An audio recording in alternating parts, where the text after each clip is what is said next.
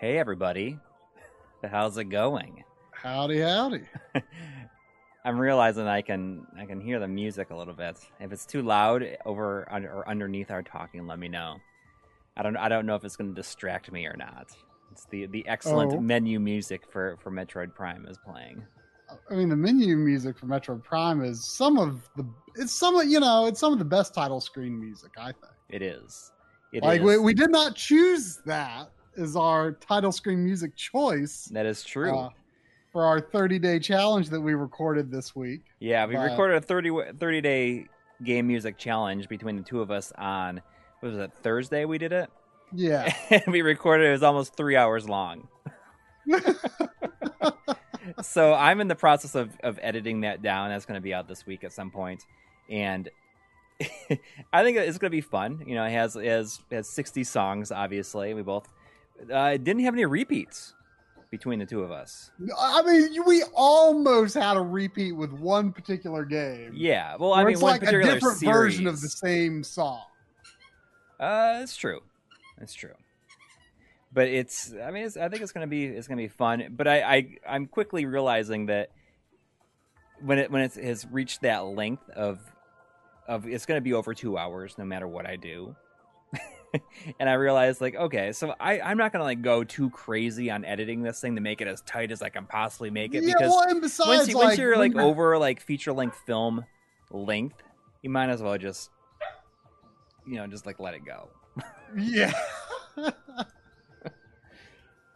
So, anyways, I think I thought about uh, playing some Metroid Prime tonight because it's been a long time since I played it, and uh, it is the it is the game of it's the the MLig uh, Game Club Game of the Month that goes on in our in our uh, Patreon Discord, and uh, everyone's been playing it, but I have not started it, and I'm going to uh, I'm just going to enjoy it. Uh, for, So for you playing now. on GameCube or or Wii? I'm, I'm I'm playing on GameCube. Okay. I've still never played the you know the versions of one and two with three's controls. Oh, I've always wanted to because like I only play the last time I played th- all the way through any of these games was when uh was when Prime Three came out. oh wow! So it's it's, and it's been a little while. so I, I haven't. I mean, you know, I've like booted them up to like record footage, but I've not like played through any of them.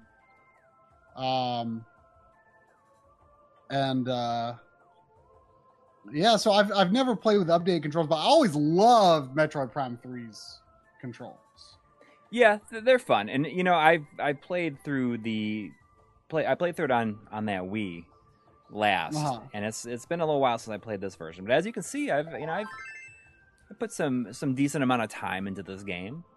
In- over I, the I course of can't two really see because I'm looking at like 144p on my TV right now. Uh, well, I have, I have two save files on here. I have uh, my original 84%. There's an 18 hour playthrough and a uh, 100% playthrough at 14 hours. Oh, so you did do 100%. Yeah. I did as well. I, I I've I've played it like I thought it'd be fun to play with the with the fusion suit because I've never done that before. Oh okay. I've played it two or three times. I think. Uh, we don't we don't do not have uh, Terraonion modes. Uh, we hope to do a video on it, and I, you know, I'm trying to getting an extra one so that I can put one in a Dreamcast as well. Saw that there was um. Oh, there there was a, a two dollar. yeah, yeah, yeah. Uh, for the love of the game, said talking about that Wii. I- And there was a JRP reviews who pledged uh, a dollar. I don't know if that was on Patreon or YouTube um, members, but thank you either way. I'm gonna crank up the brightness a little bit because it's 480p games on PVM are, are sometimes kind of dark. So I'm just gonna crank up the. Sandy, come here. And I gotta reverse this. People in the chat are saying hi to you. Say hi, Sandy.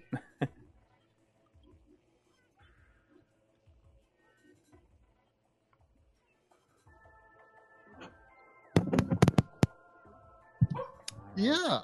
What's up I'm there? gonna play normal TV? mode. It's been a long time. She's barking at something on the TV, but I don't know what it is.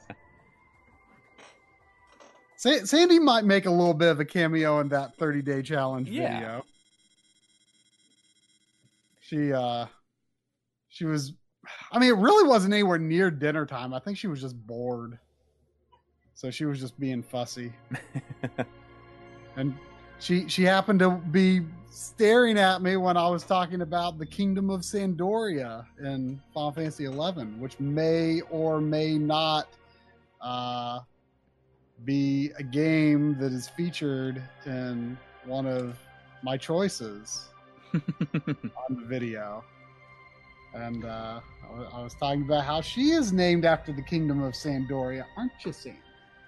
Uh, the setup tonight is I am playing on a PVM via component cables, official official component cables, but I am sending video to the stream using a Wii or now Wii, uh, uh, GC Dual uh, HDMI output. So it's 480p you're seeing there, Okay. and uh, So you're, you you it- it- could use the OSSC though if you want. I, I could yes, but, but, you I- just have the option to do HDMI or OSSC capture. um, I wonder how up to date your firmware on that is. uh, it does not have the newest firmware. Yeah, because like I, I don't know if like the G if the firmware that's compatible with GC Dual if it like has to be a separate thing or not, but uh you know the um you know it's, it's been like in what the past year probably that some of the you know the color edge issues were were solved right better. and you know when i uh when i when i see dan dan coons next i will uh i'll get it taken care of the Citizen Kane of video games. I mean, this it is a pretty good one. It's a pretty good one. I mean, it's it's probably my favorite Metroid game. yeah it's probably my second favorite after super I mean, I feel like this is, you know, as controversial at the time as the first person, uh, uh, uh, the first person perspective was. Like, I feel like it's a perfect conversion of the Metroid concept into 3D. Like, oh it's, yeah yeah it's one of it is I would say one of the best examples of like a 2D game design being converted into 3D and still retaining the the spirit of what it was all about. yes Even though the pers- the first person perspective, you know, might make you might make you think otherwise, you know, in a, a very superficial way. also, we got five dollars. Thank you from uh, Tra- Trajawi, saying as as Noctis said to his crew, "You guys are the best." I, I can't I can't remember Noctis being quite so forthright with his compliments, but uh, but thank you. i can't remember anything about noctis period Uh, I mean, you know, he he had Tetsuya Nomura hair. yeah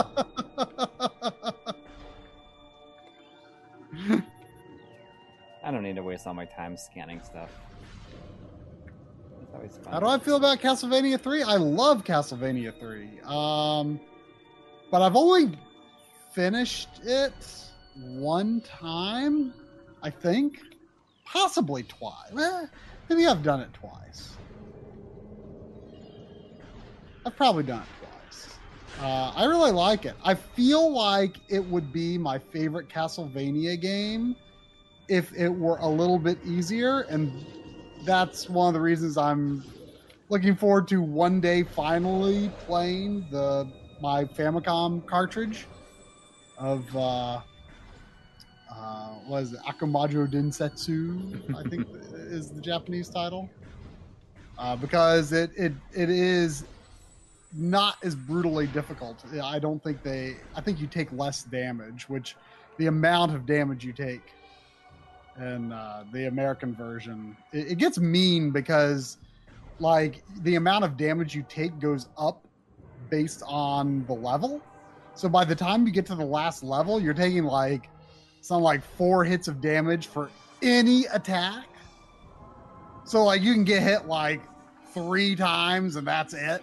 Or maybe you I think you get hit twice and then the third time is you're dead. Something like that. Like it's it is not very generous.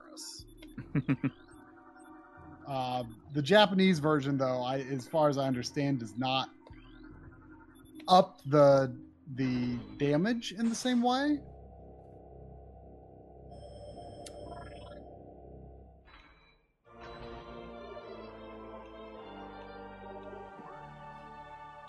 Do you? I mean, the second one I feel like is is a pretty big disappointment. After Second this. Metroid Prime. Yeah. Oh, I agree for sure. Um, which I don't remember like specifically all the issues I had with it, but it just something about was a little off, I guess. Yeah. Um, and which was surprising to me because I was really excited about the whole like Well, is pretty. multi-dimensional aspect of it because that I always like that kind of thing, like the Dark World and Zelda, and Yeah. you know, the, the the the two realms in Soul Reaver, and I, I I love that crap. But for some reason, I, Metroid Prime Two, not the most amazing game, but I mean. Like on its own, like not compared to the other Prime games, I guess it's probably still pretty good. But you're you're right, it was a disappointment. Three though, I loved. I don't I don't really know what the prevailing opinion on three is. I feel like a, a lot of people might dislike it, like on grounds of motion controls. uh, I, I think it works pretty well on that. It does work really well. Like, I, but I feel like a lot of people like are just like motion controls equals bad, not giving this a chance. Not, not you know, but um, I, I think the, the controls are fantastic. The Wii really excels at, at pointer controls.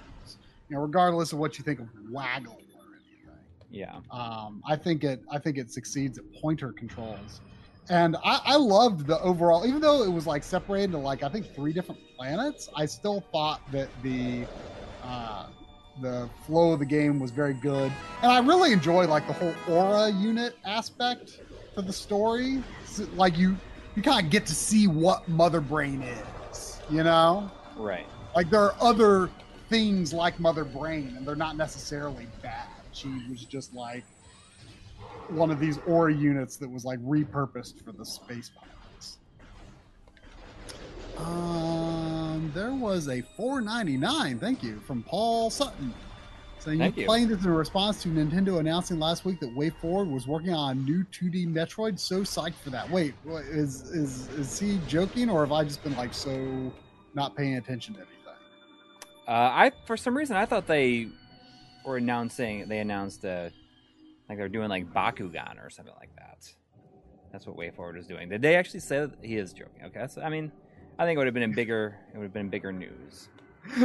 I mean, the, the the degree to which I've been paying attention to uh, to uh, the the internet the past couple of weeks, uh, I, I would not be surprised if I somehow missed something like that. uh, also, there was uh, another five dollars from Chris. Thank you. Thank you. Thank you. Uh, saying, "Sup guys? How have you been? Just got a fake 3D audio thing set up on my PC so I can get 3D audio out of the Dolby Pro Logic 2 surround mode in Dolphin. I don't know anything much about that. He sounds Um, cool. Yeah. Uh, I mean, I, I've been kind of thinking. Um, uh, I've been kind of thinking a bit about, uh, um, you know, the how they've announced the the fancy audio features of the PS5. Like, I don't. I, I'm really curious, like, if that's going to result in, especially since like I already have a surround sound system and it seems to be targeted more toward enhancing the audio experience for two speakers, but maybe it also does for multi speakers. I, I don't I don't know. But like I've been thinking about that lately because just because I was thinking about how good the surround sound and I, I've been playing The Last of Us Part Two and the the surround sound is very good, I feel. Yeah. Like I don't have Atmos speakers, and I don't think the PS4 can do Atmos anyway. But like there have been times where it did a very good job of somehow almost making me feel like sounds were coming above from above me.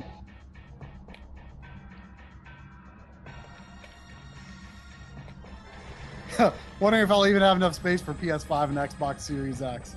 Uh, I was I was worried about that as well. Uh, I I'm pretty sure it'll be just fine. The way I've got things set up, I was hoping to put the PS5 underneath the um, Switch and the Xbox Series X, but like I, I know it's possible to put horizontal, but like it kind of almost looks like it's not really meant to be that way. So, but it, there should be enough room for me to put both vertical, just barely, but there should. Be.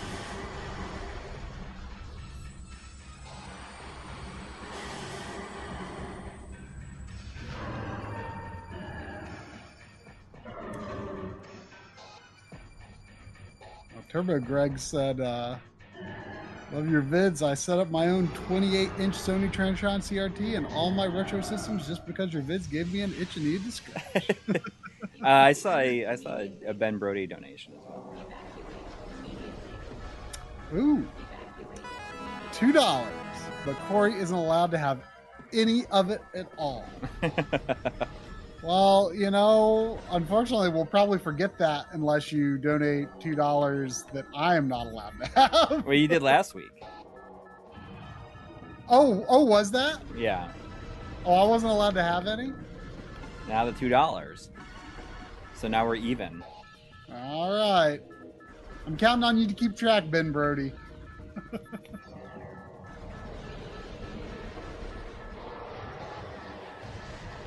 Does a pretty Man, good I job. don't know why my stream is coming in at, at bad quality. I don't need it.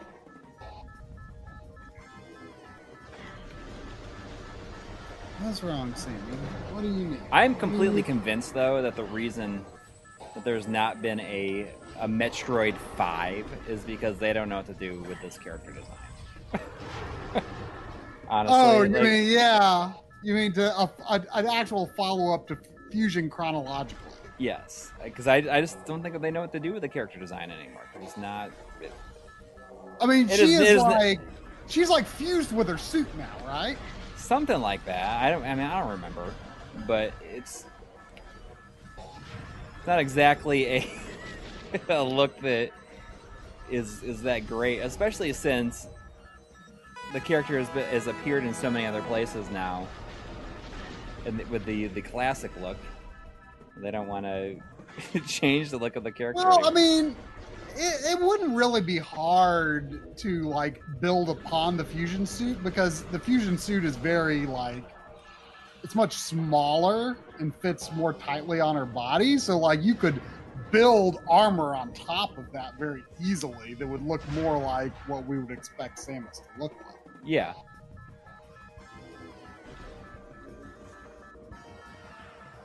There was another, uh, the good old uh, two dollar Ben Brody's. Uh, uh, two more, but you have to pretend to be like Vector Man. Does- Does Vector Man have a voice? I, I just, I just know he kind of, he kind of just stands like this, like in his idle pose.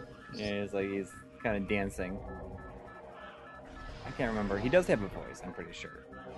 But I can't. I, I, I have to confess, like as much as I wish I liked Vector Man, I've never. I mean, I haven't the idea played is good. extensively, but every time I've tested them out, I'm kind of like, mm, I want to like this, but like he takes up so much space on the screen, and I feel like I can never really see enough information about where I'm jumping to or this or that. Uh oh.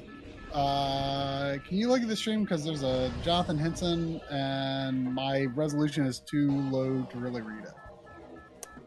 Uh, I cannot, but let me. Uh, I can go to the Streamlabs page and read it. Sorry about that. I don't know why my I've got such bad uh, stream quality right now. It's better than it was, but it's still pretty low res. Can you, 360. You? You can't increase it from your. Uh, I'm using my TV app, and I don't think. Oh, I, I do have quality options. Uh, okay, so John, uh, Jonathan Hinson with three dollars. Thank you. He says, uh, "Need advice." Uh, oh, there's another one. Uh, says, "Need advice." RetroTink 2X Pro versus OSSC. I'm buying one tonight, the other in December. Which should Ah. I buy first? I know there are technical differences. Just want your gut opinion. Well, it depends on how much S video or composite you might be using. Yeah, that's true. That's true. Um, you know, if if you don't have like a modded N64 and N64 is important to you, then definitely start off with the RetroTink. Um, you know, if you if you don't have a modded uh, any RGB mod NES, definitely do RetroTink. You know, basically, if you aren't in a situation where every console you want to play already has RGB or component, then starting with the RetroTink is the easy easy answer. I mean, that's it's always what I, I recommend for for starting out. Like it's it's the easiest thing to recommend. And by the way, um, on uh, on the on Retro RGB, uh, I, I I haven't looked up the details uh, from Mike's announcement, but um, there was uh, something on Retro RGB about how there is a uh, a Retro Tink that's uh, he's going to replace the classic with one that is S video and composite only. I, I heard this on the Retro RGB podcast, and I think he said that oh, it's like a light a light version of it. Right, but he's not going to. He's not planning to make any more of the classic. He's going to make continue making the pro, of course. Right. Yeah. Yeah. Yeah. But like, if you so get that if you need component, but if I think a lot of people use the RetroTink primarily for composite and S video, which I do, because um, I, I I almost always do component through the OSSC. Um, so he's making it's going to be less expensive, and I, I want to say Bob said that it's going to come with an SNES S video cable slash N64 Oh, I don't know. slash GameCube, which that sounds kind of cool.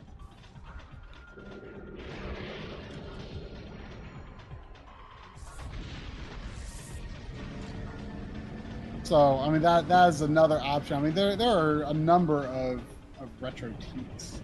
There was also a five dollar donation from my Draconis. I did see that saying, uh, have you guys looked at the Creston HD scalers before? I got one.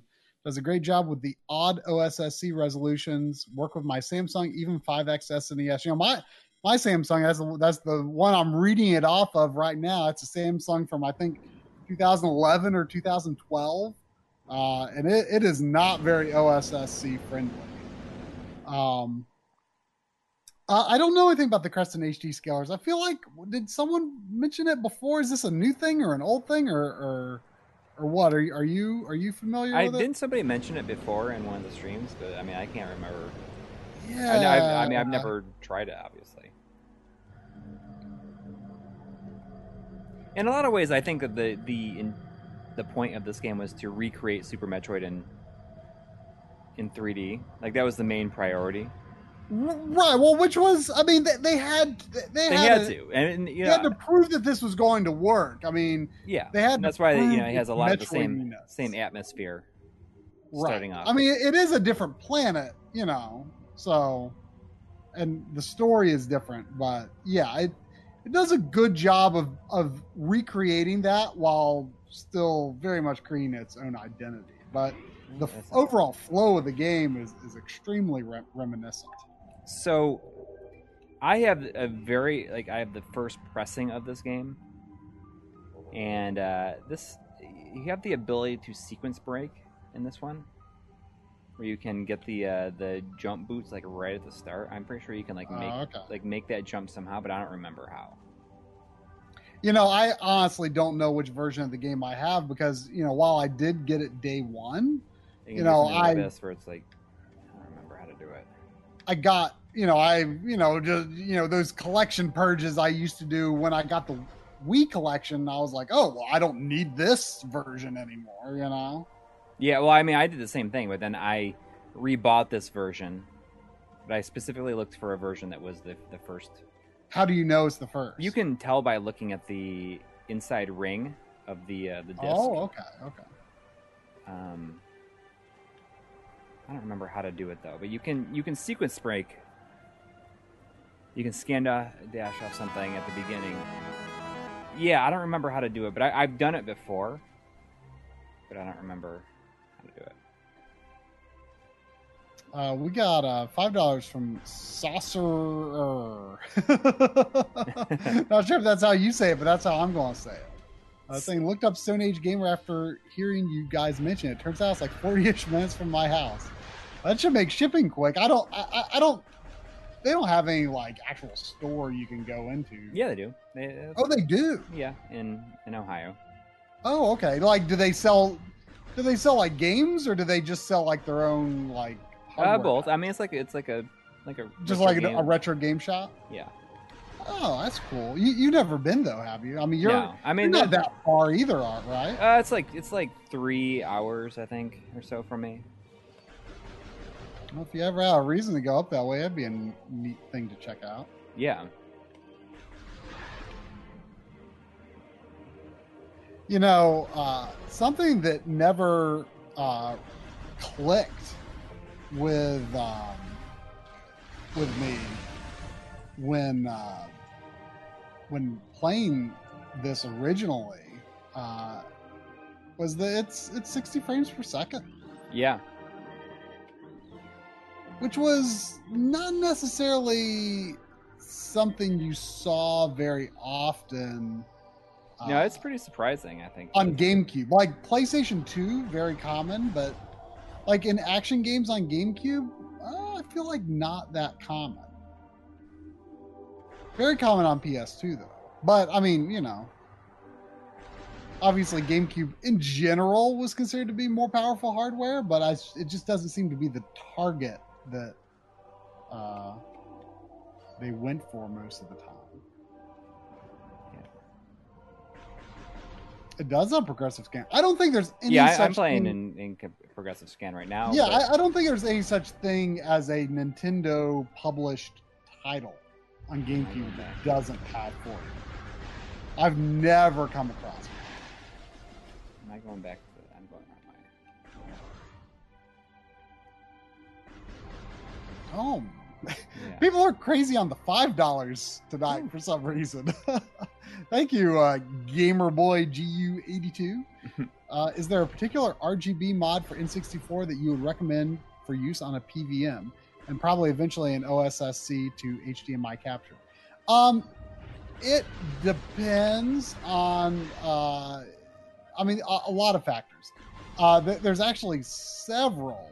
Uh, like, if you've got like one of the early, early N64s, um, like really early North American models, probably Japanese models too, but I don't think any European systems.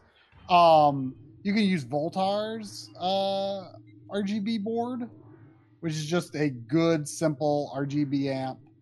Um, but if you have any of the majority of other N64s, um, there is the Tim Worthington one. Um, and that uh, I'm I'm you can put the deblur firmware on that one. I don't know a lot about it. There's also one called N64 Advanced, uh, which I got a board for it not long ago. Um, and uh, I'm actually borrowing right now. Uh, I need to finish up with it so I can send it back. Uh, but I'm borrowing an uh, an N64 that has the N64 Advanced mod in it right now, and it actually it's it's pretty crazy because it's got um, deblur and line doubling built into it, so you can actually optionally output 480p, like not increasing the internal resolution or anything. Um, I'm not sure how it handles 480i stuff. I'm assuming Bob deinterlaced, but I'm not positive. Um, and also not positive if that might help you get around like resolution switches. That's something I need to check.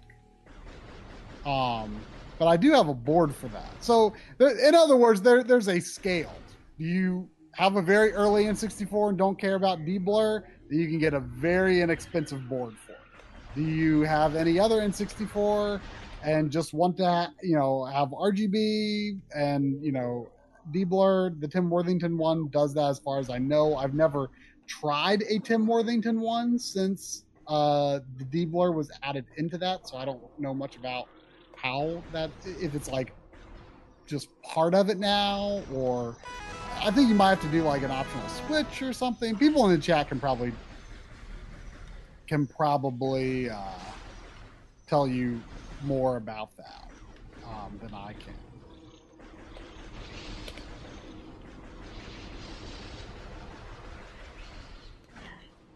I think there was another there was another pledge that I missed uh, to Patreon or YouTube or one or the other from David Canna. Thank you.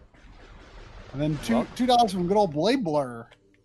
Thank you. Saying so is Ultra HDMI still the best option for the N65? well, well, the Ultra HDMI will make it the N65. you know, I remember, uh, you know, the, just the dumb stuff that, you know, kids, you know, would would say, you know, during, you know, the age that we were when people still cared about console war stuff, right? Right. Um, uh, uh, s- uh, s- s- someone said, uh, one, one of my friends said that one of his friends said that, that oh, actually, they, they messed up with the N64. Uh, and it turns out that it's not really 64 bits, it's actually only 58 bits.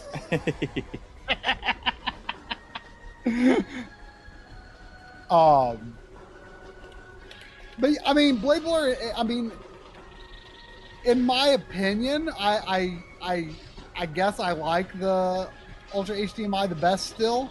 Although the um, the N64 Advanced does do a lot of the things that it does, and gives you the option for you know analog output as well.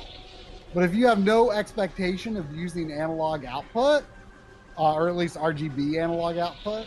Um, Ultra HDMI, I do st- still think is the best. Although, you know, it seems like every time someone comments on a, on such a video uh, where we talk about all these days, people are all like, "Oh, I, I can't get one." So, I mean, I don't have no idea what the the current availability is. He's is. working on like a new version of it that has.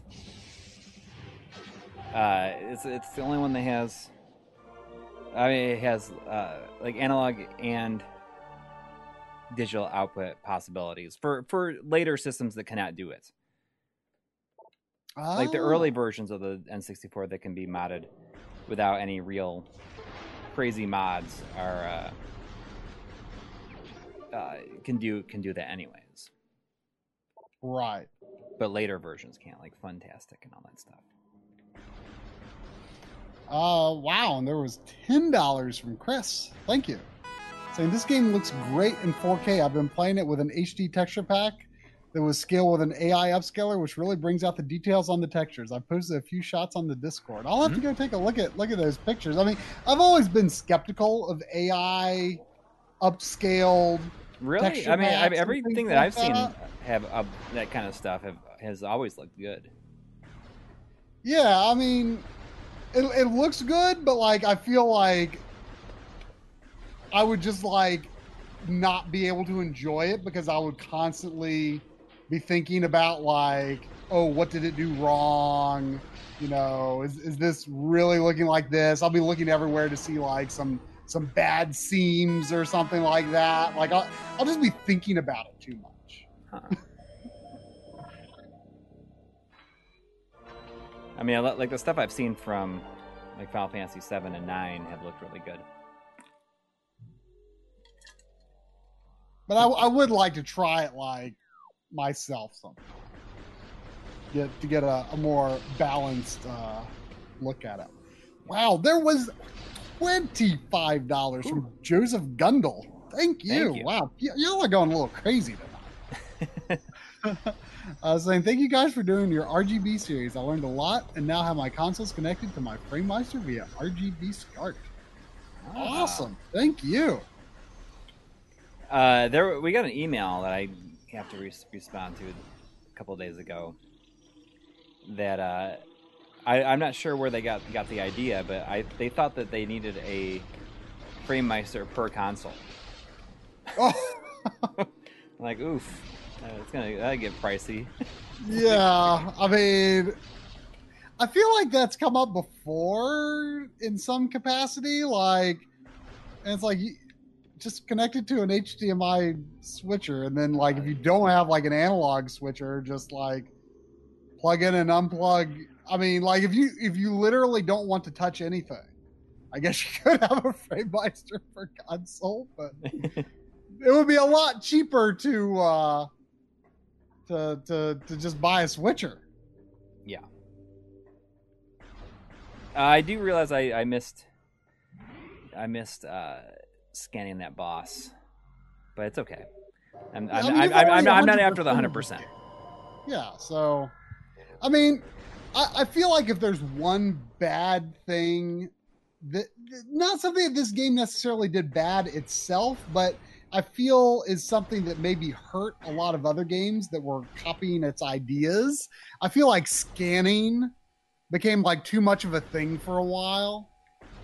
Yeah, Like the game that I think of, I mean, this came quite a bit after this did, but the game that I always think about the most is Resident Evil Revelations. I feel like the flow of that game was seriously disrupted by the scanner feature. ah, I just I feel that that was something that a number of games tried to adopt yeah. and uh, uh,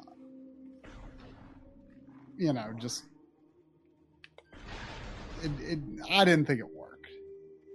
Well, y'all are y'all are making it hard for me to to to keep up here. Uh, uh, Two dollars from for the love of the game. Thank you. You want more comedy games like Time Splitters? Um,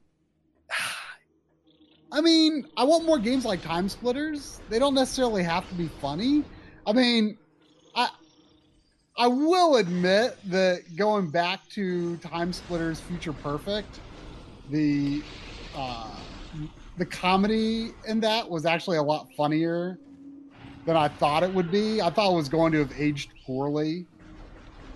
Cause like I don't But it's funnier than you thought, than you remembered it. Being. Well, I mean, some parts no, but like the the part that I thought was funny was was um Cortez.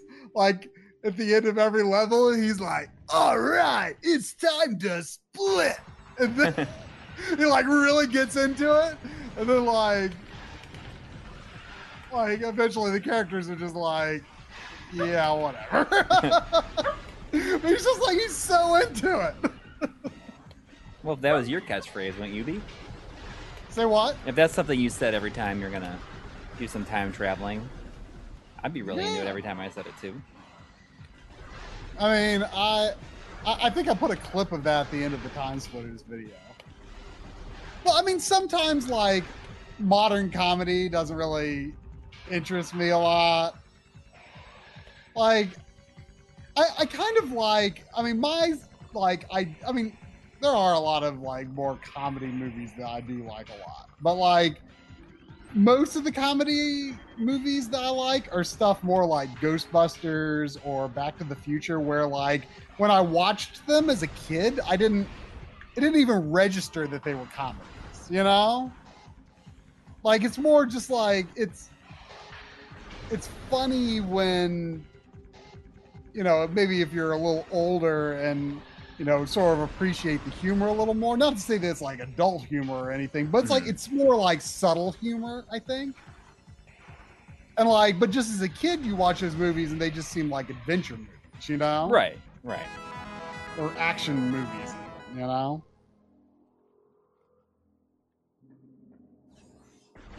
Uh, and then there was five dollars from Alan Batsford. Thank you. Thank you. Saying thanks, guys, for all the great videos. Your videos made me realize classic games just aren't the same unless it's on a CRT.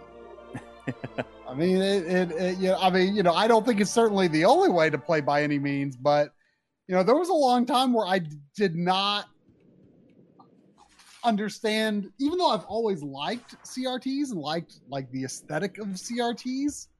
Like, I never really realized for a long time what was missing when I was connecting directly to my HD TV. Right. It's it's easy to forget.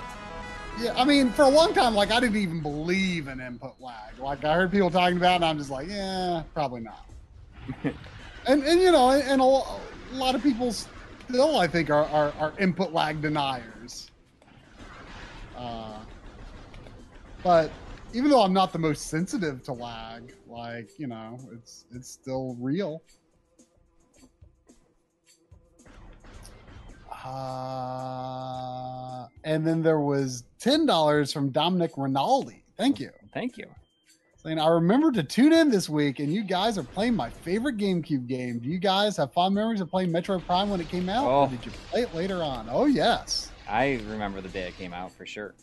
yeah. I, I, it was, um, it was my first semester of college, and uh, I was done with college. well, yeah, you're old. um, uh, but I, uh, uh, it was my first semester of college, and I didn't have my car on campus yet. Um, my, my, my, my parents didn't want me to have a car my first semester. Uh, they said they would bring it. Uh, What was your would- was that your first? Uh, what was your first car? Did you have a car at that point? it was a it was a hand me down uh uh 91 Jeep Cherokee. And then I got in a in a in a in a minor accident with it the summer between my freshman and sophomore years. So that's when I got that that 98 uh Subaru Outback that I drove forever. uh, but yeah, my parents didn't want me to have have a car there until the second semester. So I I ordered uh, most of the most of the games that I got that first semester were online orders from EB Games. Huh. So I remember getting this from my uh uh or actually now that I think about it. Maybe I had my car No, but this came out before Thanksgiving. I'm trying maybe my, my parents might have brought their my car they might have brought my car after Thanksgiving. I can't remember. But regardless, uh, this this came out before then, so I uh, I got it, you know, from the, the campus post office from EB.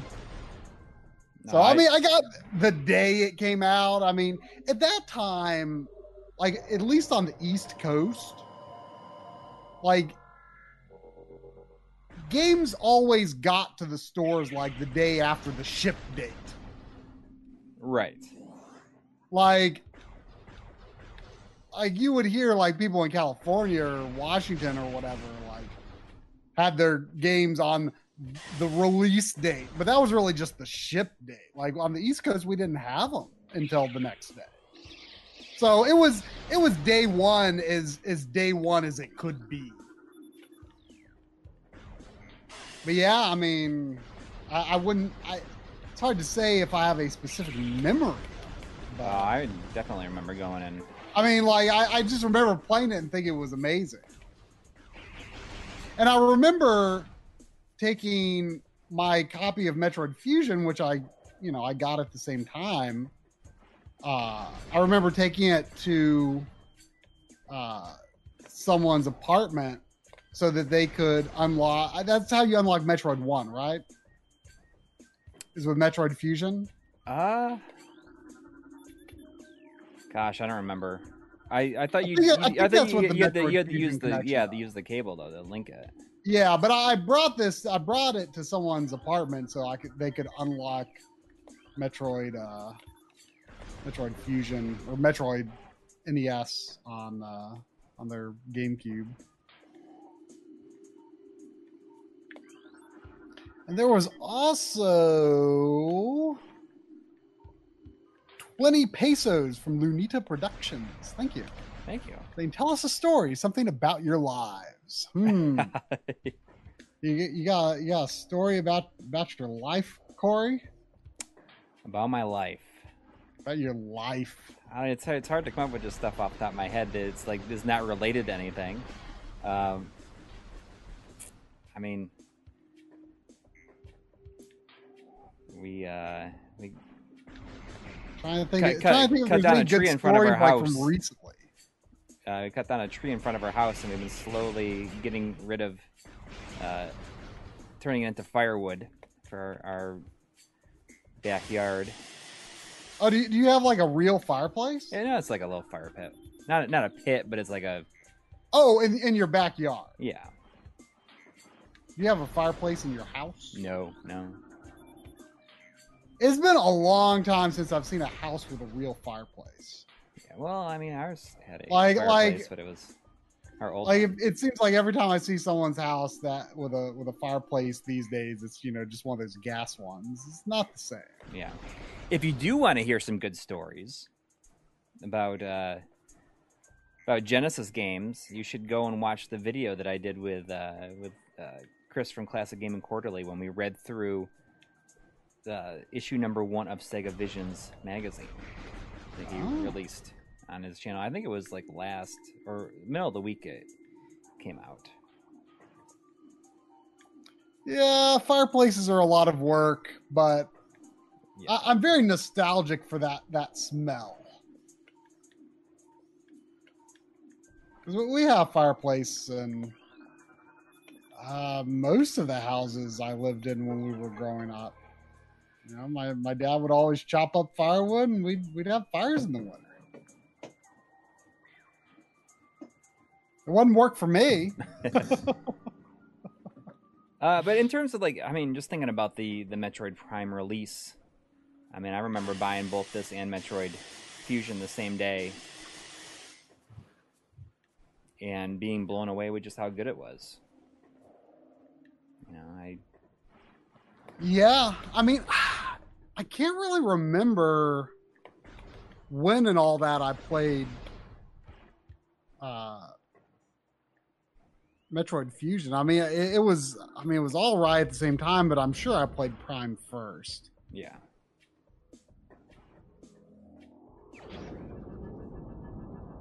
Well, we got we got four dollars and ninety nine cents from Briar Rabbit.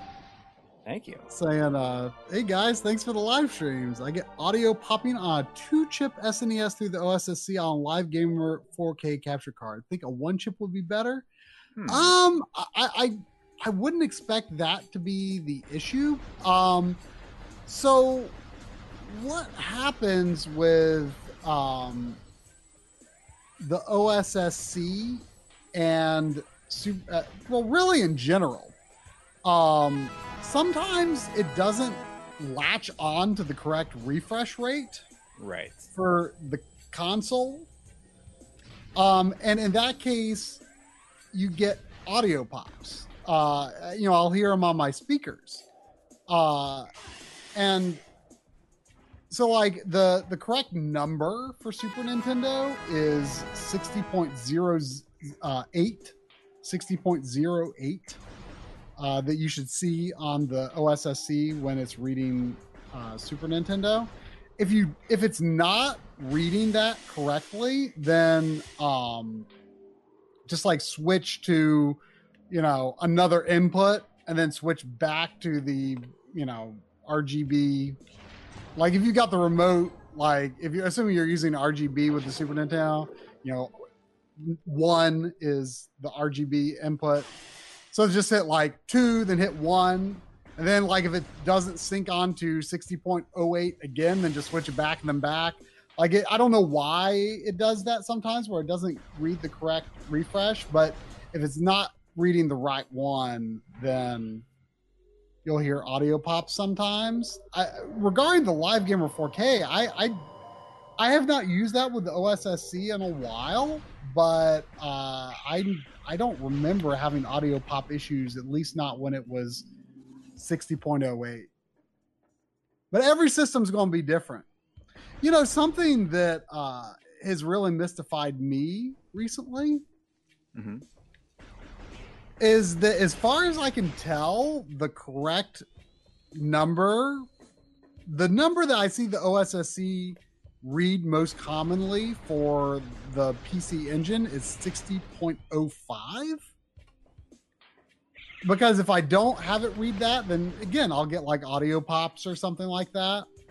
Um, but what's interesting is that when I'm using the my camera to um, uh, sync up to a CRT for a PC engine shot, hmm It's the refresh line is visible when I'm in that range. It goes away when I'm at like, you know, somewhere around 60.8 or 60.9. And that's the only system that I know of where the number on the OSSC does not match the is not close to the same number that you would do for the synchro scan so you don't get the CRT refresh line. Very strange. I don't know why that is. You know, the first time I pl- like for so long when I played this game, I didn't realize that the sound it makes when you're close to a power up or a, an upgrade. I never. Oh, like it makes like a there's like a It's like like an ambient like energy sound. Yeah, I did not know that for the longest time. I, Oh, uh, Joseph Gundel uh, donated five dollars. Uh, again, saying uh, I have a hundred year old house with a real fireplace, but I just buy the wood at the supermarket for the two times a year I use it. I don't remember. I don't remember where my dad got firewood. I don't think he like got it out of the woods or anything. Yeah. But he my my old house was had a fireplace, but it didn't really work. That that was 140 years old. I mean, maybe he did. I mean, there was a little path into the into the woods behind our house, and I remember he did go back there, like to do stuff every now and then. Maybe it was. I can't remember if, the, if he got the firewood from there or not, but I remember him chopping it. Oh, Yeah, you had a hundred year old house, didn't Yeah. you? Glad not to anymore, I guess. yeah, I, I, I really don't miss it at all.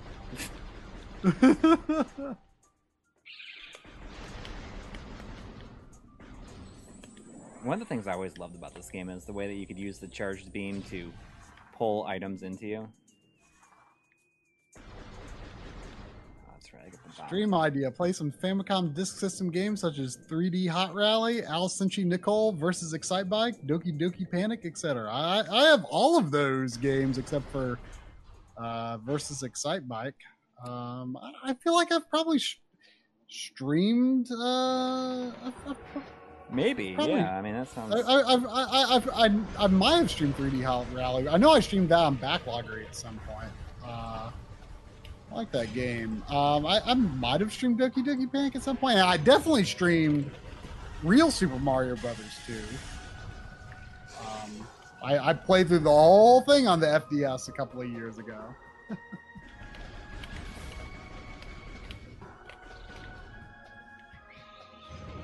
but you know, earlier when I said something about, uh, you know, the, the dumb things people say, like, uh,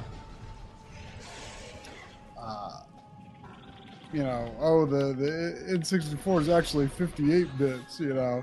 did, did you see the comment that we got a day or two ago on the Castlevania bit video saying, "Oh great, another PlayStation fanboy chat."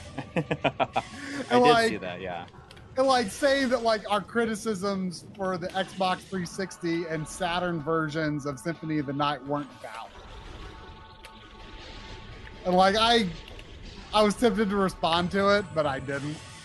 like I just find it really funny that like someone would think that we're like so pro PlayStation and like like anti Sega or something. Like they were gonna go out of our way just for something so s- small. like for a game that is like fundamentally a PlayStation game, hmm it is mostly playable on PlayStation systems. like, come on, come on, come on now.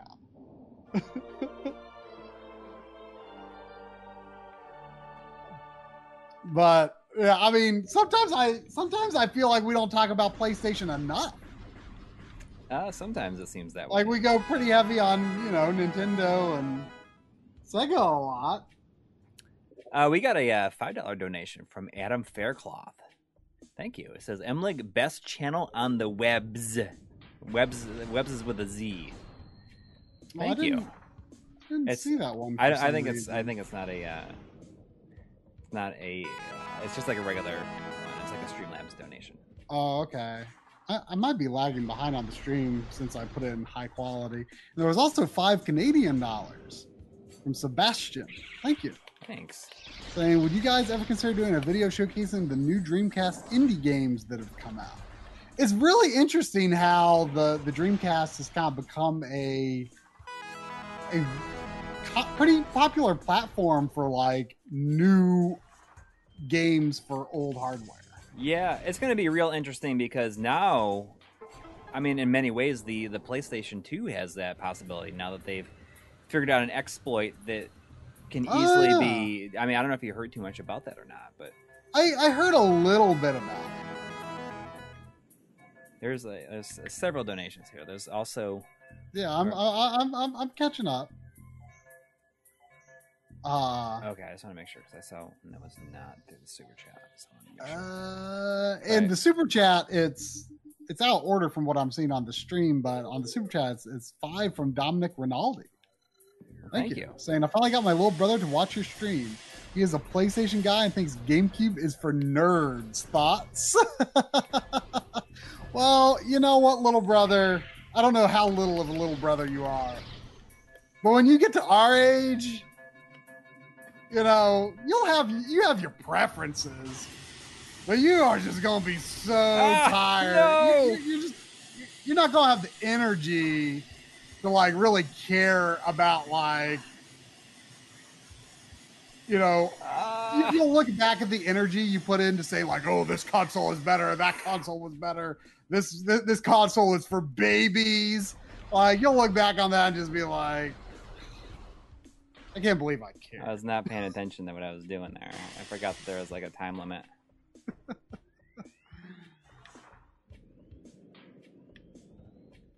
I forgot there was a time limit.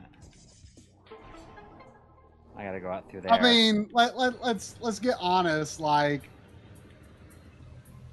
spending time with old games is for nerds you know indeed. let's let's let's not be afraid to be upfront that we're all nerds here, including you, Mr. PlayStation, who thinks GameCube is for nerds. Might not be afraid to admit it, but you are, and you're welcome. You you you you are welcome to join us in nerddom. uh, and there was 20, 20 from Michael Kamka. Thank you saying I'm 21 and just began seriously collecting this March. You always blow me away with the level of quality and thoroughness Ah, in shoot. each video. For your recommendations, I got an OSSC plus retro access cables for my SNES. Couldn't be happier. Well, that that that that that that, that sounds like the recommendation I'd go for. That's that's a good start. I mean, only 21 and already going going all in on the on the hardware with the. Mm-hmm. OSSC and the cables. I mean, shoot, I, am I'm, I'm glad I already had a lot of stuff, you know, to begin with, since you know I owned a good chunk of this when it was new. yeah, never got rid of it. Same here. but you know, if if you look at some of my old setup photos, though, like it is pretty crazy how much I've bought in more recent years that you know added to my collection. I mean, certain some parts of my collection were pretty small, and it's easy easy to forget. But you know, I try to be smart about what I buy. Just buy the stuff that that I want to play. You know, Yeah. Even if it sometimes takes me a, a while to uh to get by. I spent too much money at Retro Access today. I keep forgetting. It's like once a month. Like she like puts She, things. she's getting overwhelmed. I think. yeah. Um, I keep forgetting to check on Sundays, and I need to. I really no, it's not even every buy- Sunday. It's like once a month now. It's like one Sunday a month for like an hour. Well, there I, there were two Sundays in a row, or two or three in a row, not long ago, but I keep forgetting to check. And the one time I did remember to check, I didn't realize like how fast it was going. Like yeah. uh, it um, it was gone in like an hour. So I I missed it. Um, but I, I really need to buy one of those Fortraflex uh, Genesis 2 uh, male to Genesis 2 females so that you can like Oh, extend them. Yeah. like the little short like six inches or whatever right. Right. because my Neo Geo setup uses the Genesis 2 Hmm. and like it it doesn't run very well like the I mean it runs the system runs well but the the cable does not run well the way I need it to run so uh I'm I'm gonna Yeah, I'm in that same situation where my uh, Neo Geo cable is in my setup. It's about like like a foot too short. Mm, I mean, it, it reaches, but it's kind of an uncomfortable reach, especially because it's one of the coax cables. Right. and so it, it and it goes into the side of the Neo Geo, and then it has to go back out the back of the drawer. So it it doesn't it, it doesn't work too well. So lately, I've been leaving it unplugged, except when I need it, because I'm worried it's putting too much strain on it. So I, I want to get that Fortraflex, so that it'll be a little more comfortable run. Yeah. but I keep forgetting to check. uh, I'm falling behind again. I'm afraid. Where is it? Where is? Do I need like a super bomb? To... Okay, here we go. Here we go. There was there was another five dollars from Game Boy GU82. Thank you. Uh, having all of the consoles that you guys do, is there ever a situation where you find yourself playing on emulator over the real hardware, uh, software emulator or FPGA? Um, I mean, fairly often actually, especially because I, um, you know, decided last year to move all of my analog consoles into a separate setup upstairs because there was just too much going on in my living room to really support all that anymore. Um, so I moved my office and analog consoles. By analog, I mean analog video app, output, not analog the FPGA company. Um, I moved all those upstairs. And so my OSSC is up there. That's how I'm capturing my analog consoles. I'm playing them on PVMs. Uh, but for downstairs, I've kept all HDMI systems. And that's, you know, Xbox 360, PS3, Wii U, PS4, Xbox One, Switch, you know, the native HDMI output consoles. But also consoles that have HDMI mods. So I've got high def NES down here. I've got Ultra HDMI down here. Um, uh, a GameCube with a Carby, a GBA consolizer, but also um, uh, Super NT and Mega SG. So whenever I just feel like playing downstairs, because you know I have my recliner here, uh, it's more comfortable, big screen. Uh, you know, if if I just feel like being more casual, Uh, I I do play uh, them down here on the on the FPGAs pretty often, especially for my just for my own enjoyment. Um, I'm trying to figure out where the I can I could hear it. The item that I was looking for. and you've like gone pretty crazy using the MiSTer for capturing a lot of stuff lately as well. Well, not so much capturing stuff now. When I have to uh, like just play a bunch of things for certain things, I'll use the MiSTer. Um, but if I'm like if I'm capturing specific things, I try to do it on hardware if I can because uh, I mean I'll stock up on on MiSTer footage when I when it's time to do that video. Mhm. But what I do is like if I just am just trying out something or just playing something for a minute to do some research or something like that, I will always record it just because I have a hard drive that I've u- been archiving stuff to just for future use. And it's just it's convenient to have you know ca- captures from the original versions if I can. Um, where am I going here? I forgot.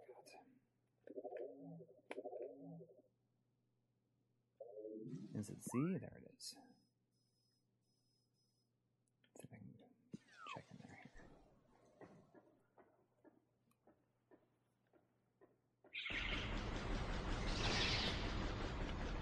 there.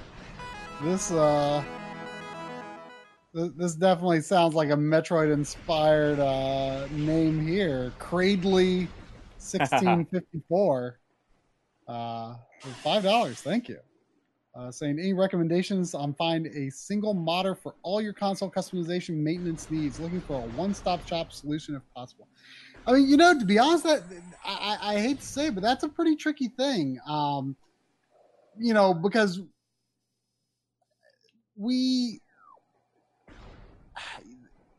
you know that that is a problem. And and that it it can be difficult like because i was like is there like someone that we should like feature like that wasn't an interview in um Analog Frontiers, and it's it's it's so hard to say because like the the truth of the matter is a lot of people who do that kind of work, you know, burn out. And I was afraid to put that in Analog Frontiers because, like, you know, I didn't want to like highlight someone's like, oh, send this person your console, and then like, you know, like Bob says at the end, you know, there's no way that if you are getting, you know, 10 consoles a week and then ramp up to 100 consoles a week, like you can do the same amount of service. And if you do that much, you're, you're going to burn out. And, Right. uh, or, or, you know, start having to cut corners. And it, it can be difficult, you know, like people like Voultar. I mean, Voultar is fantastic. Um, but he, you know, he's not always open for all types of mods. And, you know, I think he has like a, a bit of a, a bit of a backlog. Uh, you know, then you look at like Jason from Game Tech, you know, he doesn't really do modding as a service anymore. You know, he, Right. you know, he he is involved in in other ways. You know, either pre-mod consoles, you know, uh, helping uh, sort of manage and distribute various mod projects for the people who's people who are engineering them. You know, uh, it, it it's you know it, it's a tedious tedious business, and you know I, I wish I had more answers for you. Uh, and you know maybe some people in the chat can can give some some better advice because it's been a while since I needed like a lot of mods done. I, I do Right. need to to get you know some more done sometime soon, but it, it can be tricky. Like who to figure out like who is good, who isn't incredibly backlogged. Like it, it is it is unfortunately it is a bit of a problem. You know, you you, you can't necessarily count on the same resources being uh, continuing to be interested in doing that for years and years and years. Right.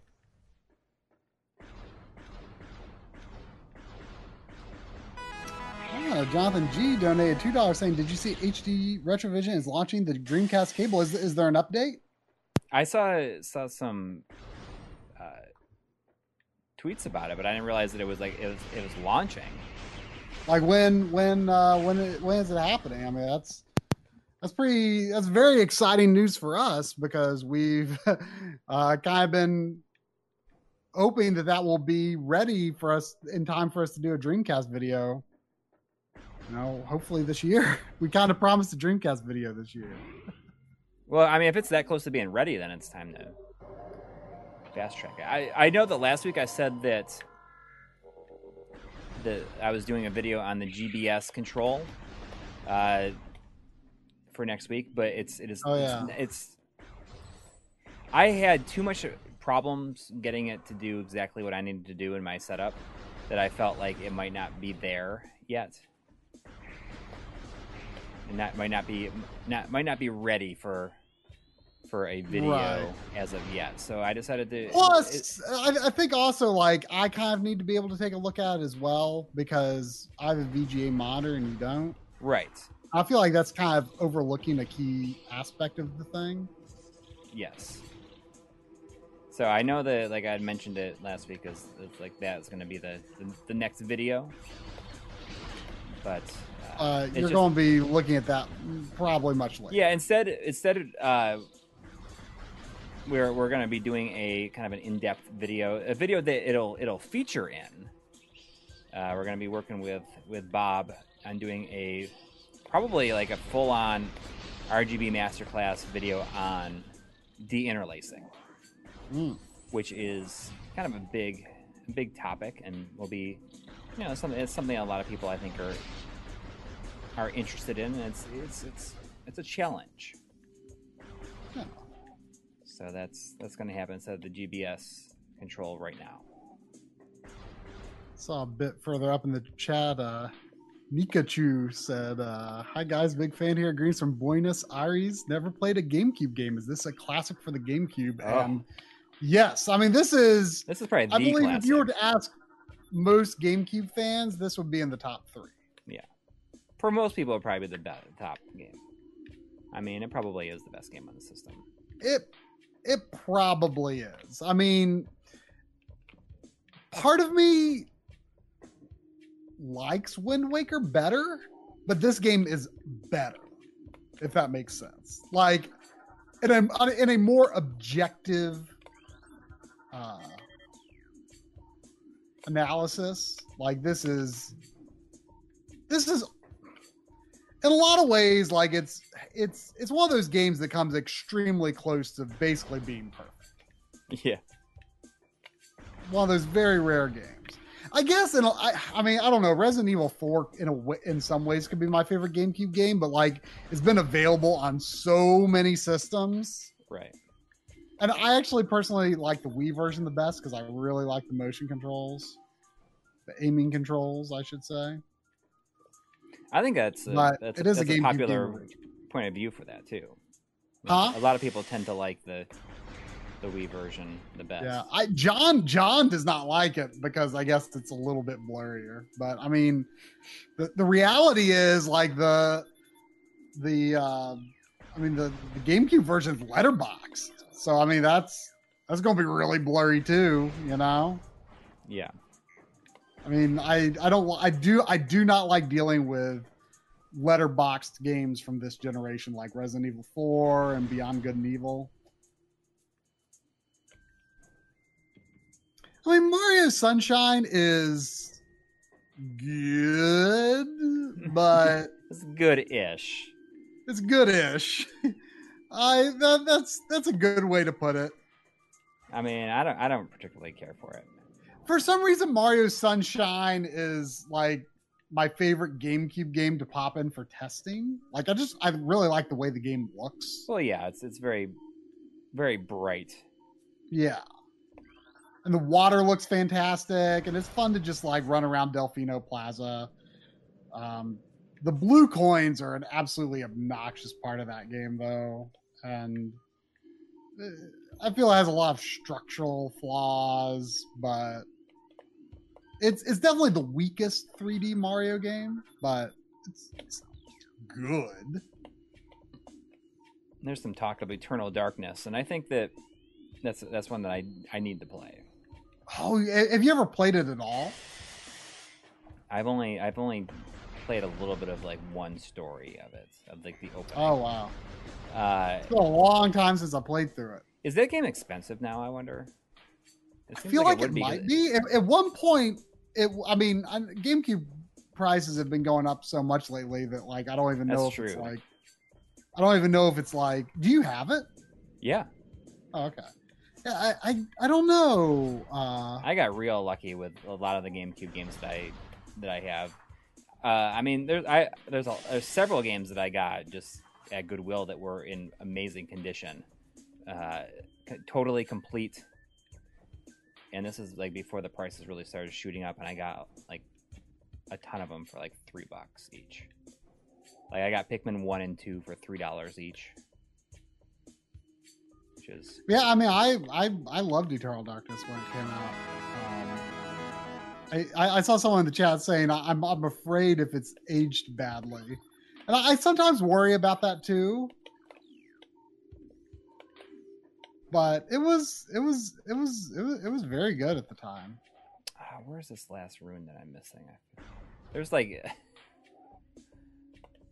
uh, there's there's there's several donations I saw. Yeah, where where? Uh, I- hang on, I see you donated three dollars, saying better not be dissing the greatest game of all time, Mario Sunshine. I'm sorry. I'm sorry, Yush. I mean, I like it. I, I, I like it. I, I mean, I might even be a bit of an apologist for it, but I still think it's the weakest 3D Mario.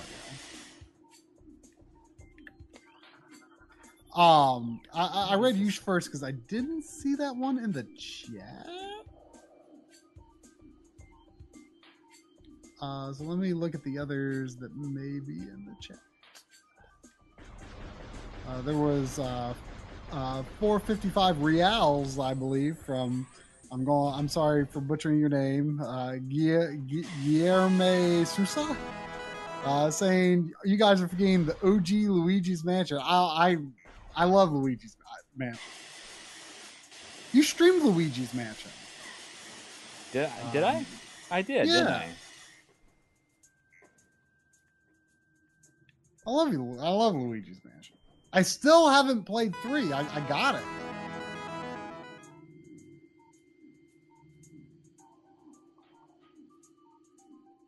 Oh, I see. Uh, Lord X Mugen in the chat said it's like seventy-five dollars now. Eternal Darkness. That's not too surprising. I'm I'm actually a little surprised it's not more.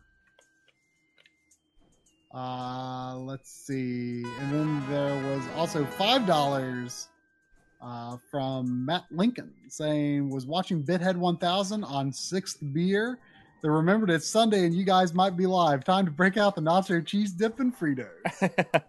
Uh, I, I don't, I don't, I don't know if uh, nacho cheese dip and Fritos is a uh, Sunday night MLiG stream tradition for you, but if so, that sounds like a delicious tradition.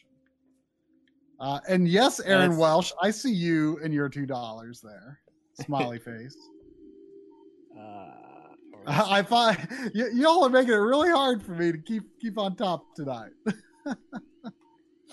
you know, I was thinking thinking back to the, the one comment about you know do you do we play on FPGAs or software emulators ever even with all the hardware we have? And you know, I, I I've said it before on a recent stream, but um,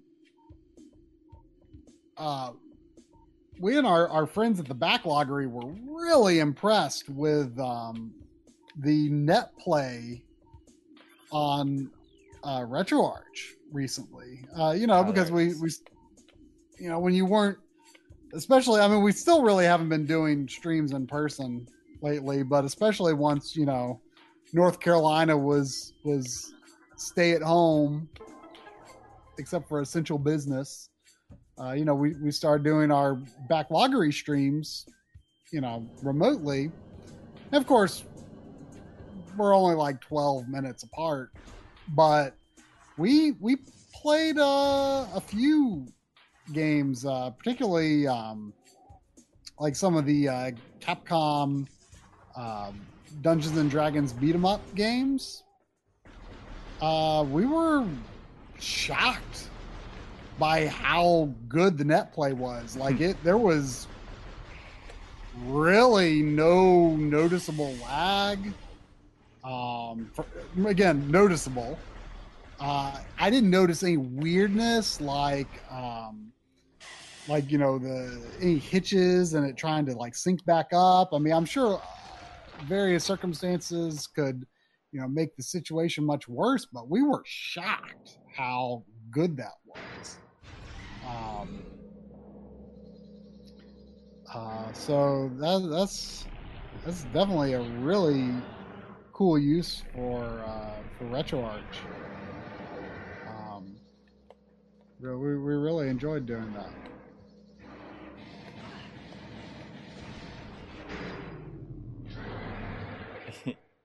I, I'm in North Carolina, and Coury is in northern Kentucky near Cincinnati.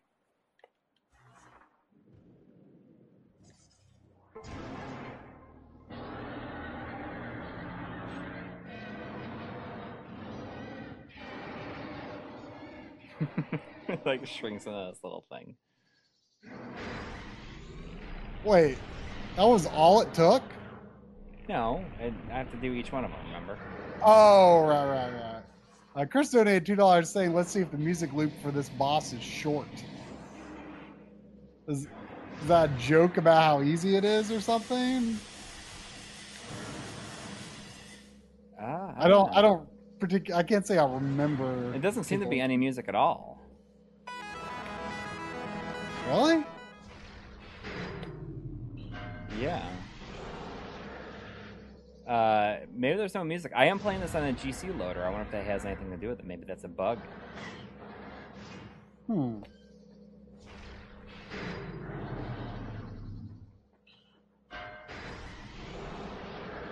How do I get it from?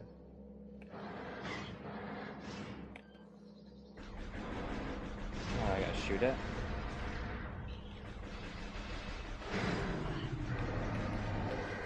I gotta shoot it so it distracts it, right? That's right. Huh? An Extron HDMI switcher that messed up the brightness. It's kind of crazy. I would expect Extron to like handle things correctly. Out of my way. Never tried HDMI with Extron. though.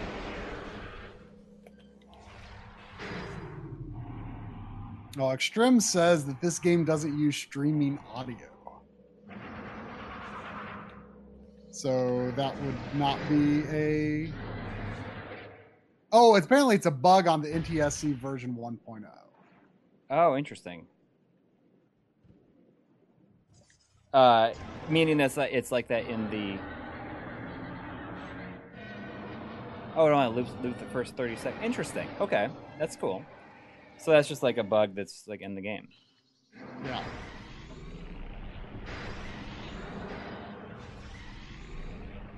Oh, okay. So, uh, Rare One, you're you're near uh, limited run games and Epic Games then, and in Cary. Um, it. I, I don't know of really anything in that area. You know, every time I've talked to anyone that, that lives in the Raleigh area, they're like, you know, for whatever reason, it's just it's a terrible area for like retro games. Like, there's no good retro game stores in that area, as far as I know. Um, uh, all I can say is I've been to some medical uh, equipment reseller uh, warehouses in Elkin, North Carolina, which is kind of near Winston Salem, and uh, Salisbury. Um, which I'm not really sure how close that might be to you. Um, but uh, that's where I've gotten a number of PVMs. But my, my, my advice for people is is to look and see if there are any like like medical equipment reseller like warehouses in their area because That's that's where I have found PVMs in person. But it's been a few years since I've really looked. Oh, come on.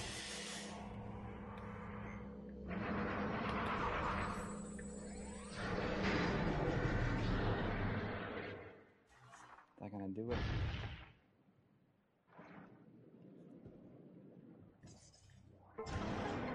Finally.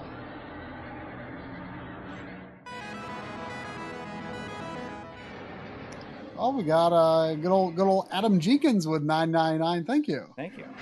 Uh, saying loved your second analog frontiers. Also drove me to watch uh, watching videos of Jose and also Voultar. The videos are a godsend to the retro community and to its ever expanding fan base. Well, thank you. Uh, glad to direct some traffic uh, toward Jose and Voultar as well. Uh oh. Why did I lose signal for a second? Interesting. Uh, we got Oh. two dollars from uh, Bdon three four three four. The we Thank lost the game for a second. Hang on, it's coming back. It's not. It's it's because my AV receiver had been on all day, and I guess the the uh, the the timer on it Oh, weird. when like I mean I just have it on. I have it so that it shuts off automatically after eight hours.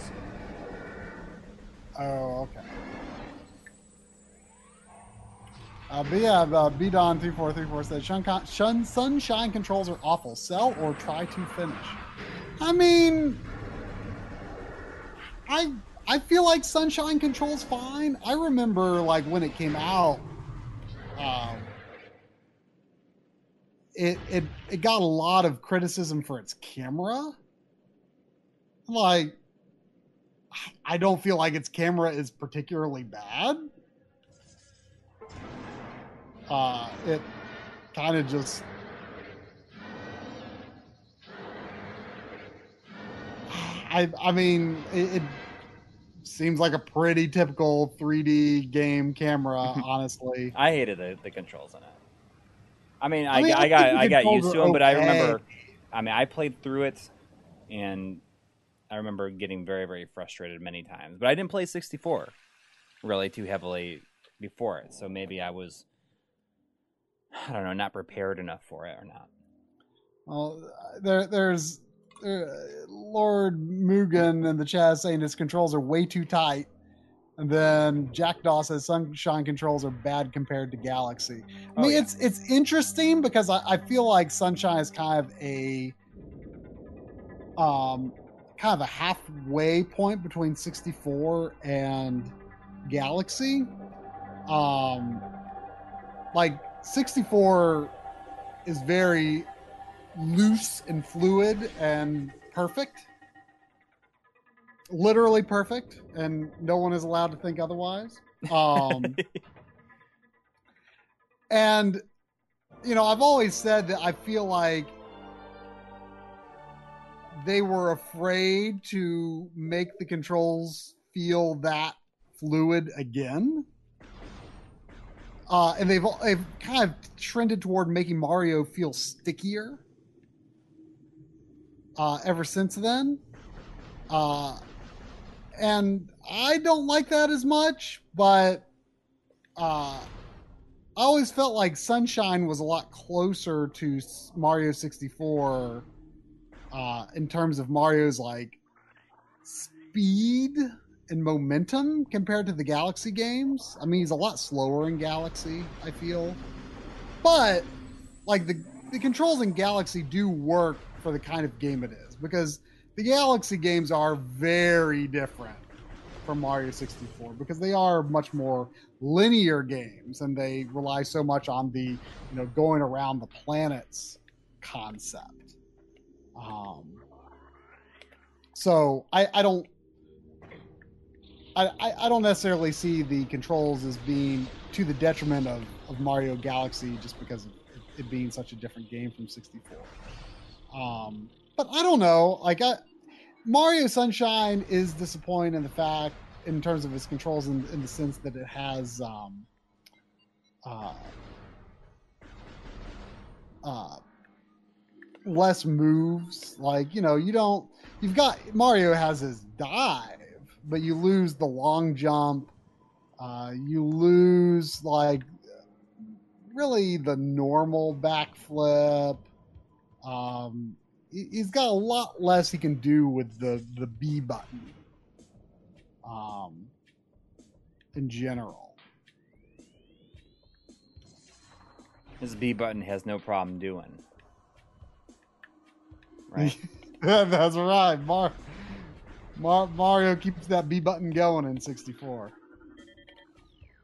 And in Sunshine, he decided, like, you know, I, I had enough. I had enough of my B button actions.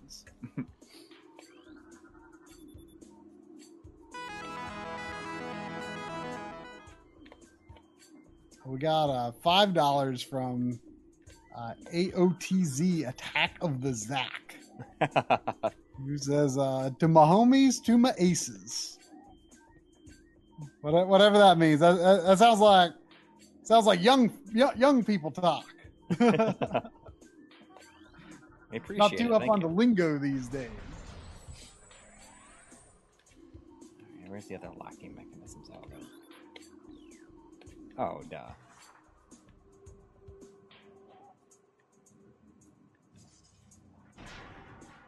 But thank you. Y- y'all are making it hard to keep up tonight.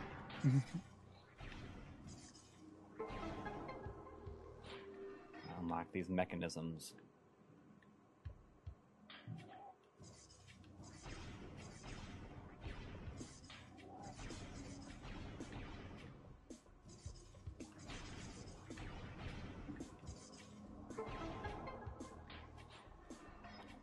Timings down.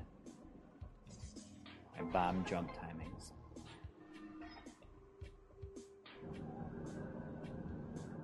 I mean, yeah, All that That- for a missile. A missile, Gary. There's a That- missile in a- my house. I mean, that's, that's really a pretty big ask that this game has of you. I feel, you know, like I, I always felt like the mid-air bomb jump was almost like an unintended mechanic originally, Yeah, probably. I could see that. and then you know they kind of like then, you know, you have to do it to do this.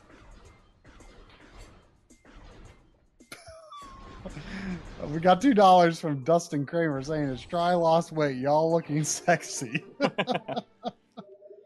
Um, I mean, I think I've lost a little weight over the course of the year.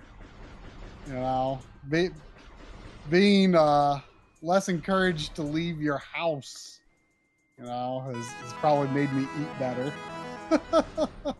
See, it's been an opposite for me. But I mean, I luckily haven't gained like too much. But I think it's just more, more not being out and running around as much. Or, or, or it might be the fact that having everybody here means that I actually eat like my afternoon meals regularly. Like my wife is always, always makes lunch every day, and there's a lot of times Mm. where I would just not wouldn't eat lunch. But See, I, I, I, I prefer for like lunch to be my big meal of the day. And then like maybe a not as heavy dinner.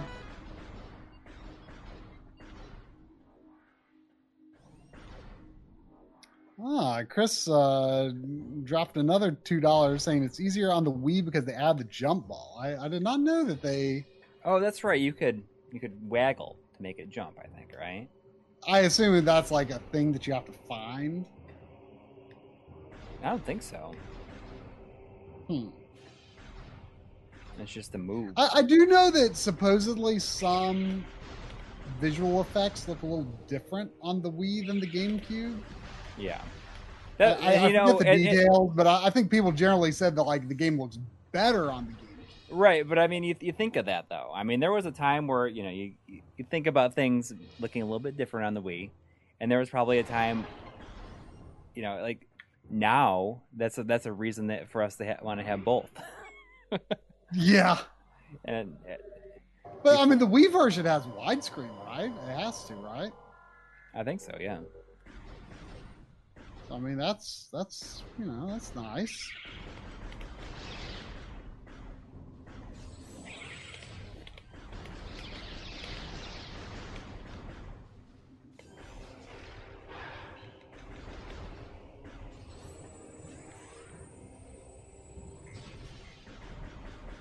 Really? Is that true? Did Japan never get the Prime trilogy?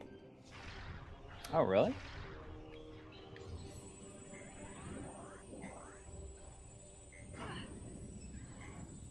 Oh, that's what's really in, in chat is saying, but Was I supposed to have? they the- seem unsure. But it maybe. Yeah, this is where it gets real. Did, was am I supposed to have the space jump by now? Should I have gotten that before I went down here? Is that is that the double jump or just a higher jump? That's just the, the double jump. There's no no higher jump in this. There's just the double jump. Um, I feel like you get. I feel like you get the space jump in Phendrana drifts. Is that right? No, it's in the it's in Tallon Overworld. Holy smokes! Yeah, show, I mean, show's saying almost a thousand viewers, which isn't true, but I just noticed there's 750 viewers. Oh, really? I see 628. Watching you play Metroid Prime. Dang. Joe Baumgartner is saying high jump is in here too. I assume referring to Magmoor Caverns. I thought it was in the Phendrana, or not Phendrana, the, in Tallon Overworld. Fallon. Yeah. I, I really don't remember where any specific items are, to be honest. Yeah, it's near the ship because that's where I. That's, that's why I was saying you could sequence break that on the on Oh, the okay. or- original version. I, I never paid that much attention to what the sequence breaks were.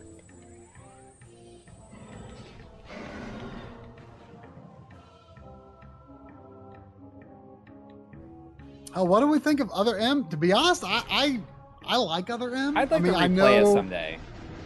I mean, you know, the, the thing that people despise the most about it are, you know, its story presentation issues, which is fair. But I still think it's actually a very fun game to play. Yeah. Like I, I did not uh, complete it, but I was I mean I beat it, but I was like right after I beat it, like I was really tempted to play hard mode and then go for like 100% completion just because I had that much fun playing it. Even though, you know, sure, and in, in some of its story presentation aspects, it is pretty bad. But I, I thought it was a good game.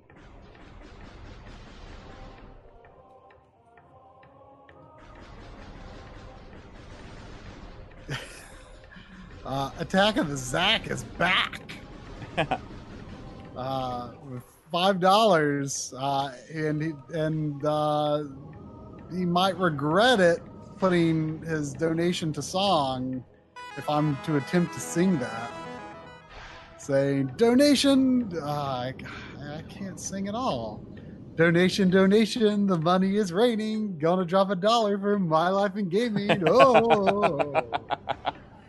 I love that when you when these things spit you out, they go. it, it doesn't sound like a bug at all. Like, they just go.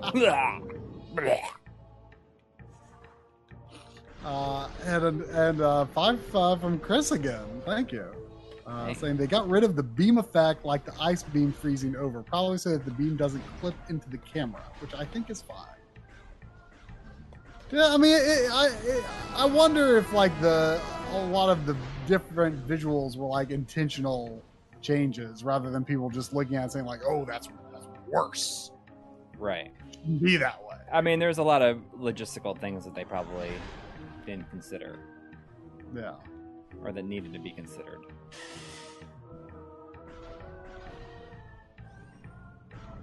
and uh, and two dollars from Iowa Retro Gamer Dad. Thank you. Thank you. Happy gaming, guys. I need to play this one. That Yeah, you you do. do. That you do. How, how do you feel uh, going back to this with without like n- normal strafing, where you know the left stick is forward and turn? I think does it- I think the con- the controls in this are extraordinarily good. So it, it doesn't feel And weird well to you, even though it's like not the normal, not the no, normal. no, it's like I mean, you can tell like I, I it feels very very natural to me. Like I yeah, you've you've you've jumped back into it very very seamlessly. See, I feel like this game.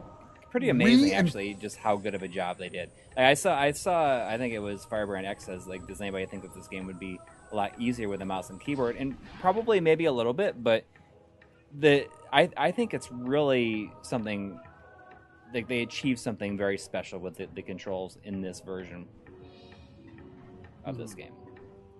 It's, it's Yeah, I really mean- impressive. I, I, I think this game reinforced uh, for me like my very slow turn away from the GoldenEye style of shooter controls. Like, I mean, the default, the GoldenEye default is, you know, very much like this, where the stick goes forward and turns.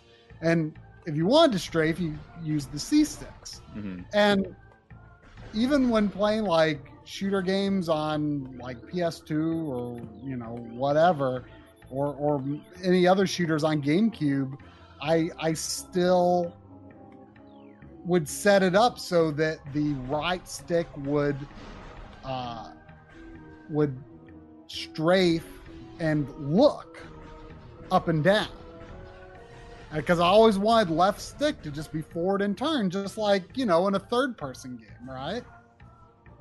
Um, and you know, eventually I did adapt to you know the modern you know left stick forward and strafe, right stick look uh, thing.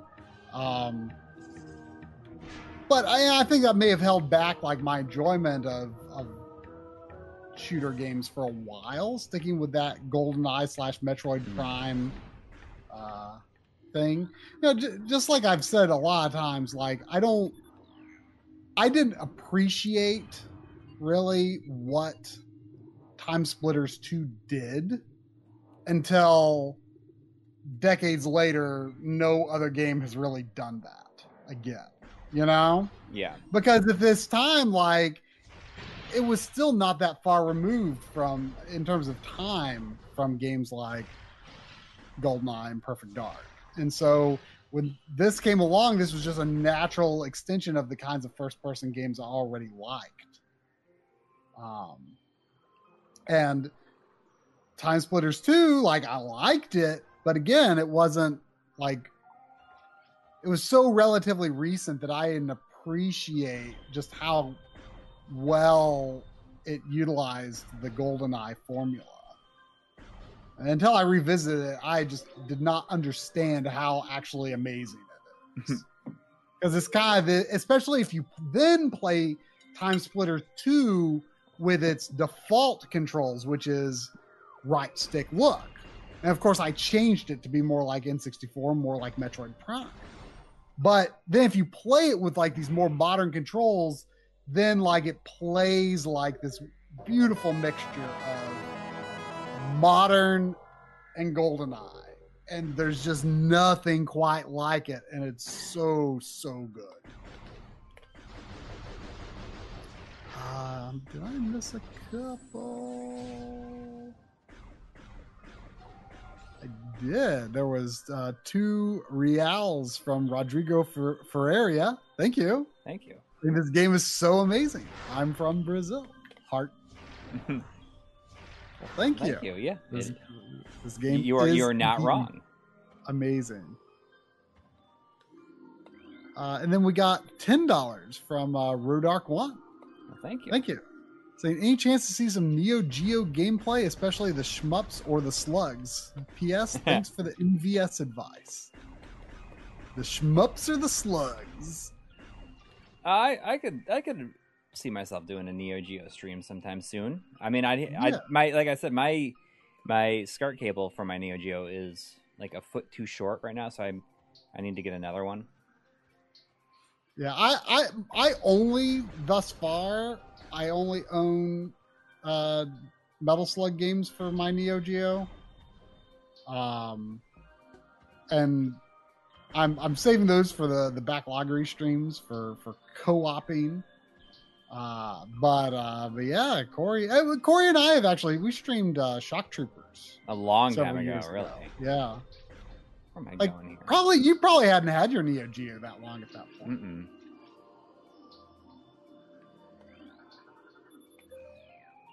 So it's no- I wonder if I'm supposed to have the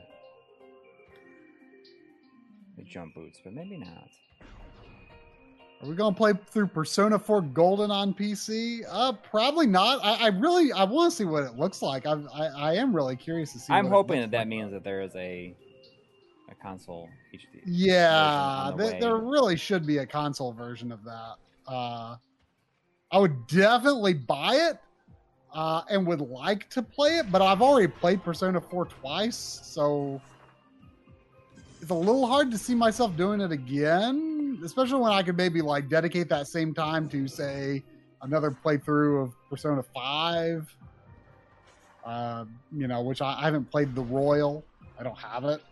But like I played Persona 4 on PS2 and Vita. So I don't know if I would really play through the whole thing again, but I would totally buy it again. I still need to play five, but now I see the Royals out. It's like, all right, well, I might as well just get that version. I- Um, Duke was saying he was relatively sure it looked like it had. uh I mean, I know he's got a, a smaller 4K TV, but he was pretty sure it, it was it was looking sharper than 1080p. So if his analysis was uh, was correct, I mean the even though the the Western version of Persona 5 came out after the PS4 Pro was out. I don't I don't think it, it was out when it came out in Japan though. But unfortunately, uh, it does it does not have uh, pro support on, on the on the original release of the game at least.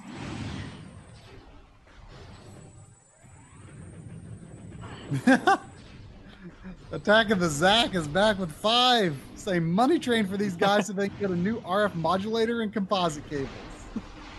You know, I actually do need a new RF switch for uh, the NES because there, there, there's one that I've just got sitting in this this uh, box that I just have cables that I use for B-roll and don't have actually hooked up yeah. because one of them like the center pin in it is like loose and like swivels around. It doesn't it doesn't work. Uh I, d- I do have one good one and it's hooked up to that wood panel magnavox tv um but I, I should get another good working one. Or really you know, i don't need a switch. I just need to get a you know, an RCA to F connector. I, I get the wave cable. beam next, I think, right? How I don't I don't know. I feel like you remember the structure of this game a lot better than Did I I. just go around in a big circle?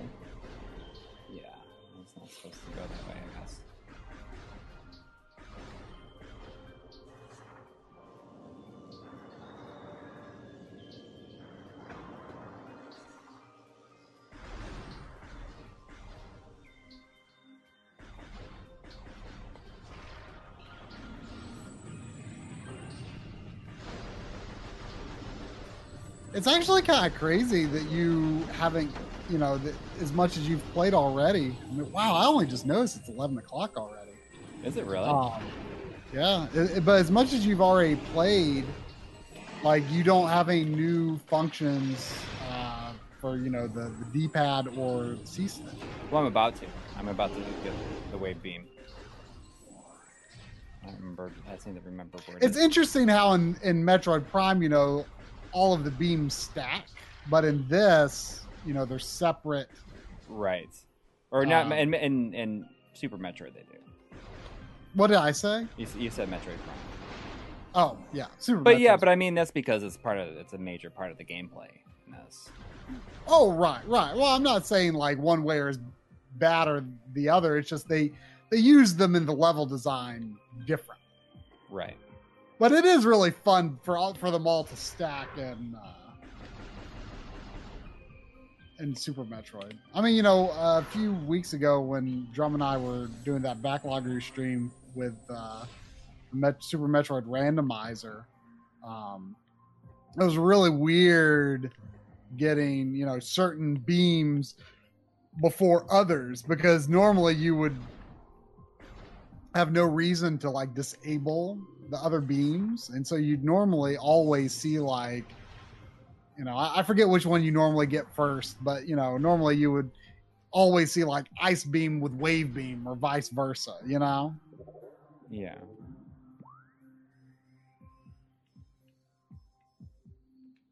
Okay, I didn't. I shouldn't have dropped down there.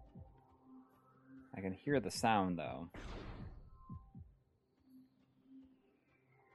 All right see, see you later attack of the jack or attack of the zack. Thanks uh thanks for for hanging out and sending the donations. We appreciate it. Did your snes classic review get taken down? No we didn't do one. Um mostly because like john linneman did like a super good one and like there we we literally couldn't think of anything to say that he didn't say Am I? What am I, what am I missing? But the SNES cla- Classic Oh, is, is, is this it right here? I think, one of the best classics Oh, that- uh, in terms of its above. presentation because it, it has horizontal interpolation. Um, and I think it rem- did it remove Oh, the it's- it's a noise or not? No, it, it still has the noise that the NES has, right? go yet. Doesn't it? I forget. What? Does the SNES Classic still have the noise? That I think it might, NES but I, think don't it- know.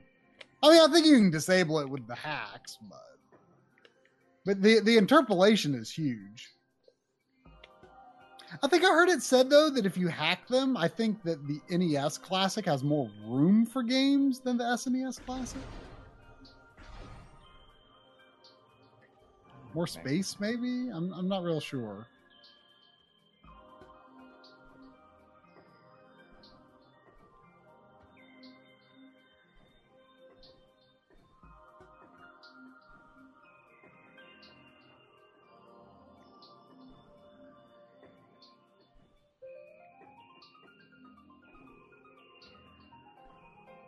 I mean, for its time, the the visual design in this game is just absolutely incredible. Just in terms of, you know, having this very organic environment with, you know, these ruins falling apart around it. I mean, Yeah. I mean, by t- today's standards, it looks pretty simple, but it just it's very effective. yeah, and it's incredible that they pull off all they do with the geometry with Yeah. 60 frames per second. Yeah.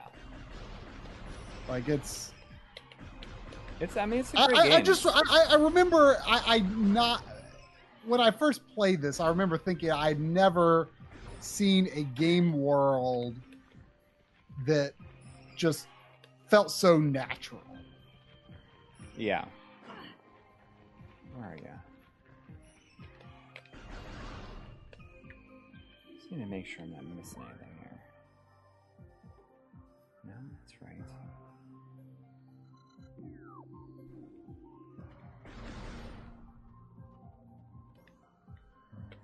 Oh, I can go up here. Here we go. That's what I missed missed before. Here we go. This Hey, I once also thought S video was the best you could get out of Super Nintendo. Now, I remember telling people about it for years, like, oh, you if you don't if you aren't using S video and you've got the I mean you gotta get if you've got the port, like you gotta get it. Like it's a big difference. Like you you weren't using it when I first knew you. yeah, And you got it and you're like, wow. yeah. I mean you were kind of only just getting back into original hardware at that time. Yeah, I mean, I had a lot of my old stuff. Like, I kept, I always kept all my consoles, but there's a lot of games that I no longer had. Mm-hmm. But I mean, at, at that point, I was still, like, I had taken a, a fairly long break from games, a several year break, and I was, I was getting more into it, back into it. You were you were but you were I assume playing Wii games with component kits, right? Uh, yes. So like virtual console and stuff. Not at first though. I I don't think Well, I. I'm sure not at first. Well, I well, mean, definitely not at first because I was using.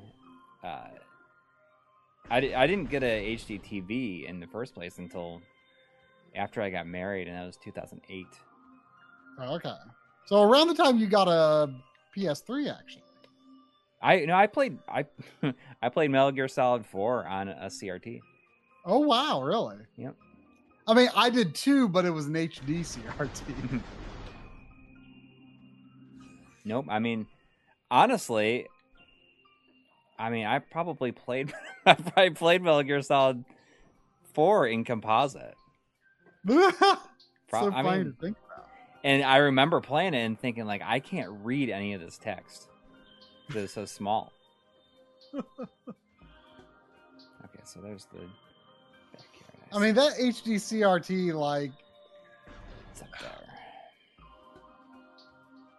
you know, it, it just, it was not all that good for HD or SD.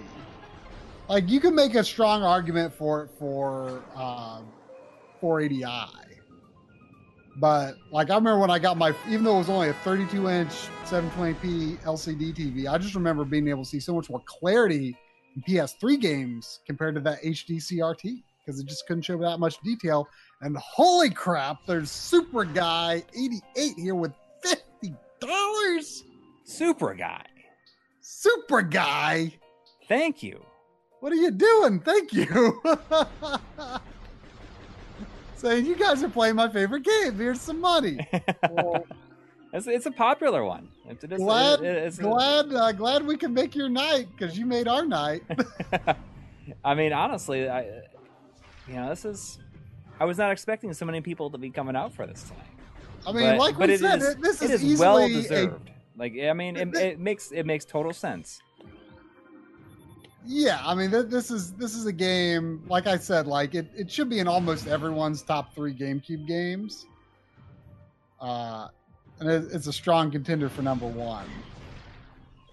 I I, I personally would probably rank RE4 and Wind Waker over it,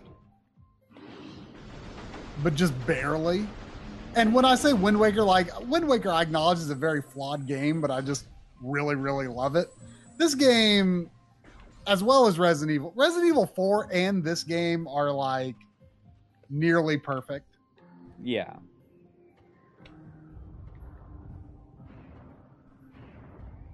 One of the key And also, I'm not sure what that. I'm not sure what that. Oh, so that I got the, gotta get that spider ball. Love, love, love the spider ball.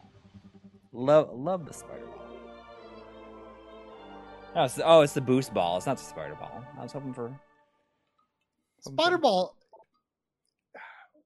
Spider Ball's in this game though, isn't it? Mm-hmm. Or was it?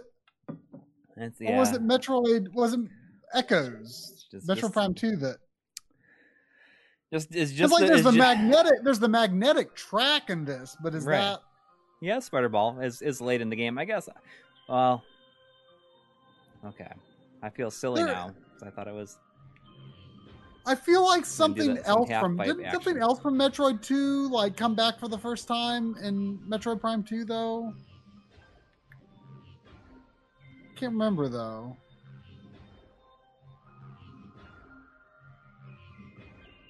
Are you going to play the new Avengers game? You know, I Definitely I- not I- playing it day one. I heard you have to like create an account like it's like DRM locked.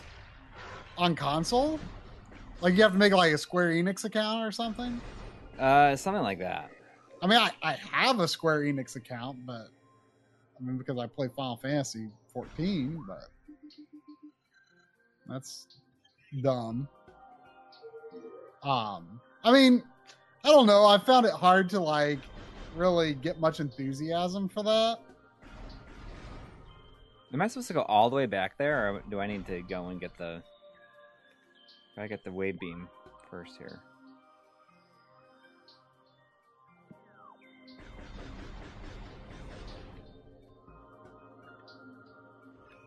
Um. Okay, so I gotta go. Do I gotta get the wave beam? Chris says yes, but I'm not sure if he's. That's for the space jump. Okay, I mean that's what I thought, but. Okay, I go there. Okay. Abraham Kuzalu says RE4 is the only game I finished straight o- and straight away played all the way through again. I mean, I, I've done that a few times. Not not not not much these days, certainly, but uh, I did that with Chrono Cross, and I believe I did that with Ocarina of Time. I might have done that with RE4. I can't remember though. Chrono Cross is another game I really need to replay. Have you only played it one time? I played it like one and a half times. Okay, I I've played it a lot of times. Uh, oh, Look at the and to be fair that- though, a lot of those times shadow. were with the Chicago typewriter.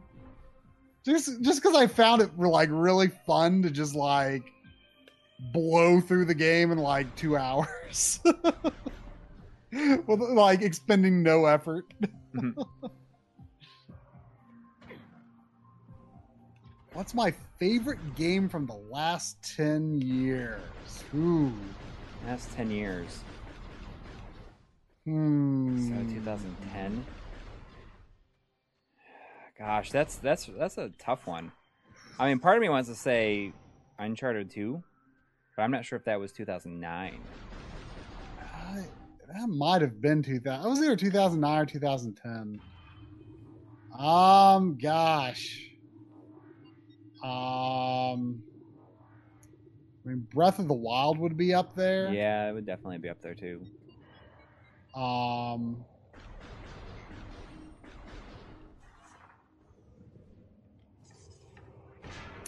ah, gosh. Um,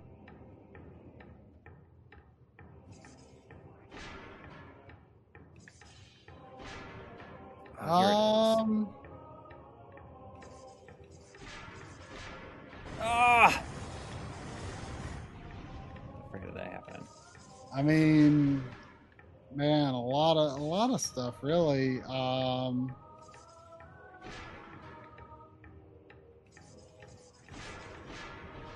Shoot. Get out of there. I mean, I feel like I'm messing I mean, up. just thinking about this generation. Is it just a missile uh, this up there? I feel like it's not worth it trying to get it if it's just Probably missile. not. Not right now. I, I just haven't saved in a while, I realized.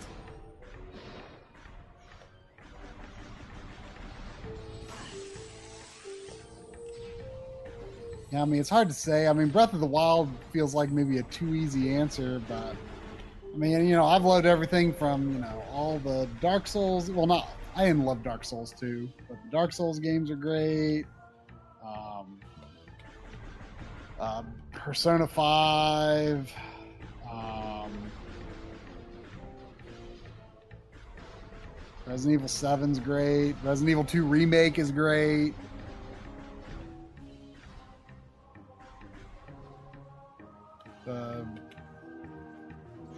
Mass Effect games were very good. Although I, I haven't like thought about them a lot since the generation ended, but I sure as heck enjoyed them at the time.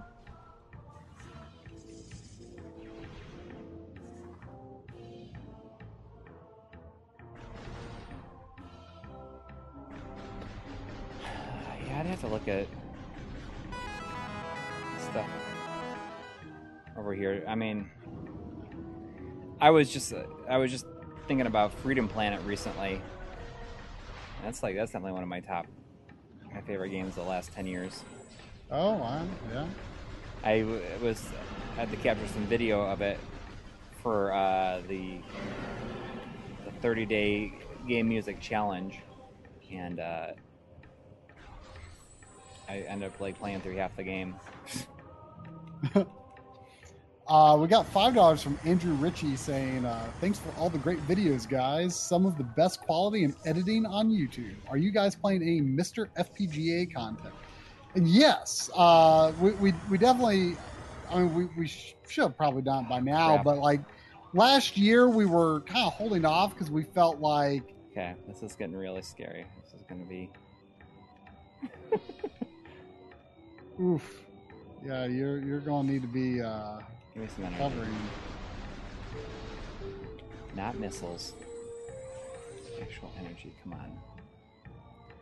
Uh, but like we, we probably should have done it by now, to be honest. Uh, but like last year, we were like, well, we won't wait until like some more cores are out, and like I mean, things are pretty crazy on it by now. Uh, so we definitely want to. And the next Analog Frontiers, Part Three. Um, did you die? No, not yet.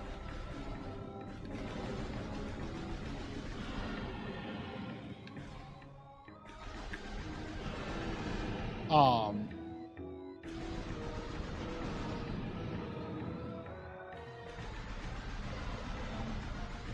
oof. Um, the the next Analog Frontiers will be uh, will have quite a bit of FPGA stuff in it, so it will it will feature there. Um, and you know, if you have some free time and just feel like capturing a whole bunch of MiSTer stuff, like you should you should do that and then upload it to me because I can use it for Analog Frontiers Part Three. If you were just in the mood one day to record a bunch of stuff, that helped me out. Please be a save room in here.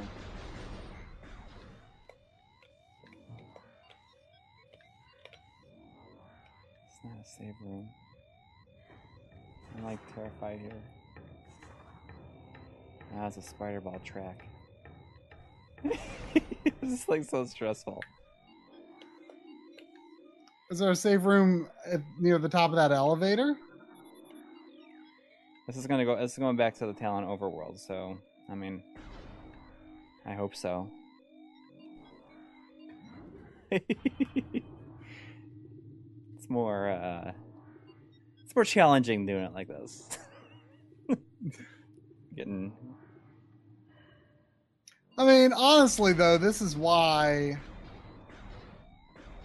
I, I'm I'm always a defender of the save point concept because you know if you can just save anywhere, like it takes takes away those tense moments. Yeah.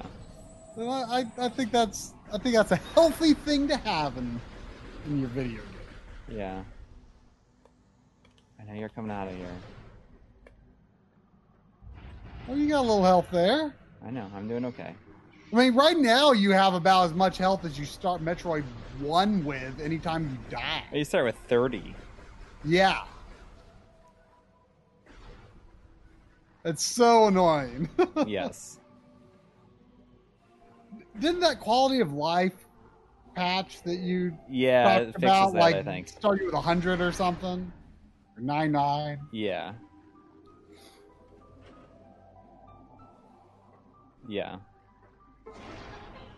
Makes a huge difference.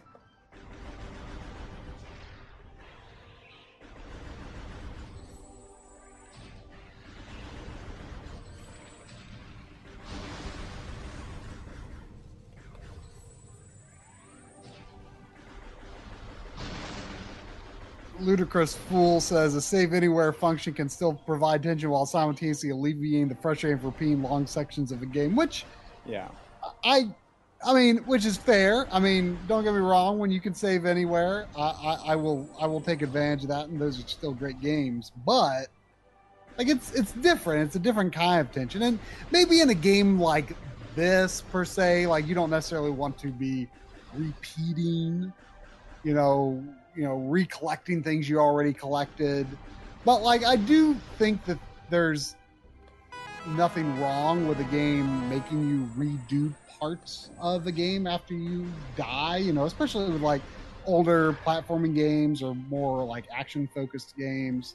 Uh, I, I think that's well and good because I, I often feel like the game is burned better into my memory when I have to repeat uh, those uh, those uh, um, areas. So, um, you know, I, especially for you know like old platformers or something like that. You know, I, I think repeating the game is, serves a positive function of making me just remember the game better and, and appreciate it more in the long run. Uh, I saw uh, two dollars from Jonathan G saying, "Do you remember your AOL Instant Messenger screen names?" Oh yeah. of course I do.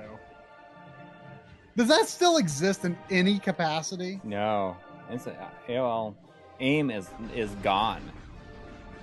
Yeah, I, I, I thought so.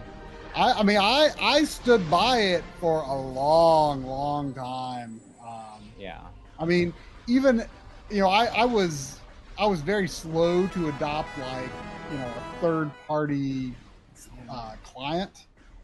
Um, I was, I was eventually talked into doing Pidgin, which I don't think is around anymore either. Yeah. But it, uh, you know, it, you, you could like put your screen names from like multiple services into one client.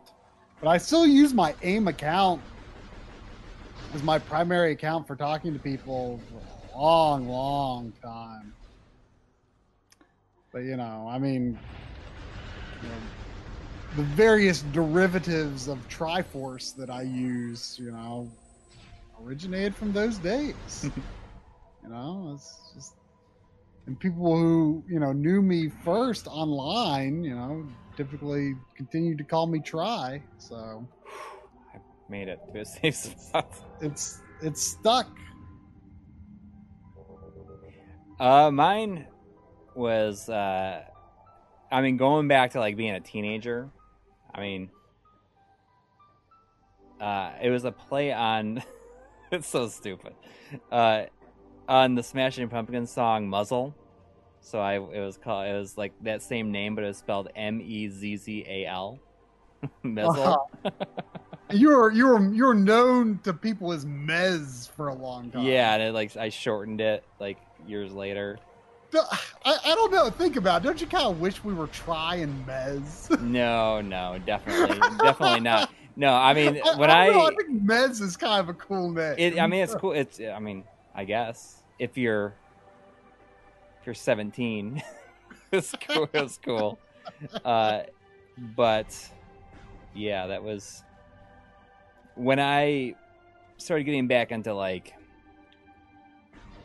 online like interactions a bit. I guess uh, I decided to just go with my my real name. Hmm. We got uh we got five Canadian dollars from uh Breath of the Wild. Which, you know, we were just saying, Breath of the Wild, possibly the best game of the last ten years, maybe. It's a contender.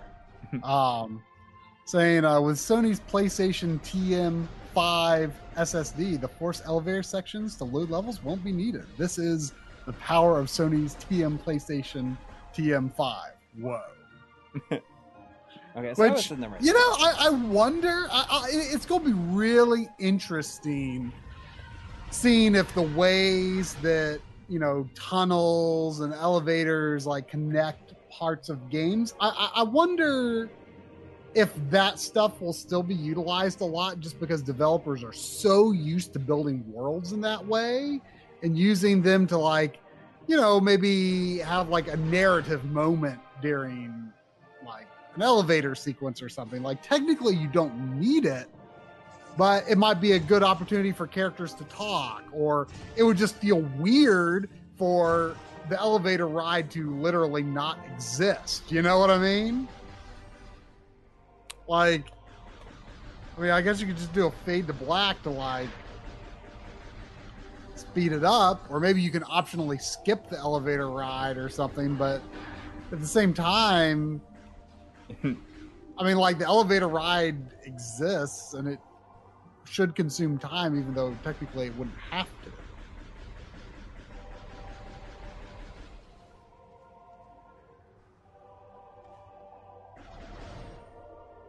Well, there it is. Talk about that space jump. I gotta go pee really Ah. quick. I'll be right back. I gotta fill up my water too. Okay.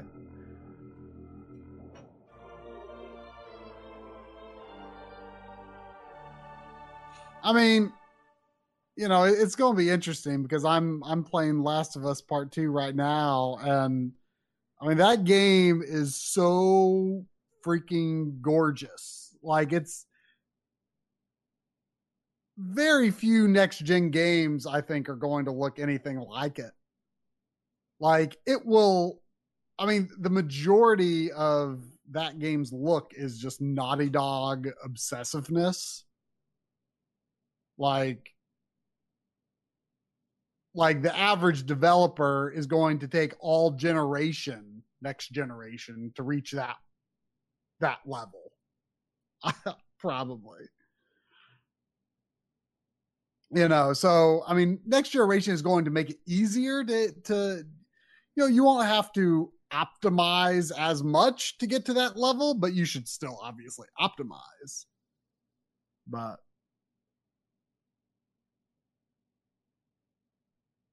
you know it's it's going to make it easier for developers to hit a high bar of graphics but uh you know it's it's obviously just going to depend on the the talent time available and budget you know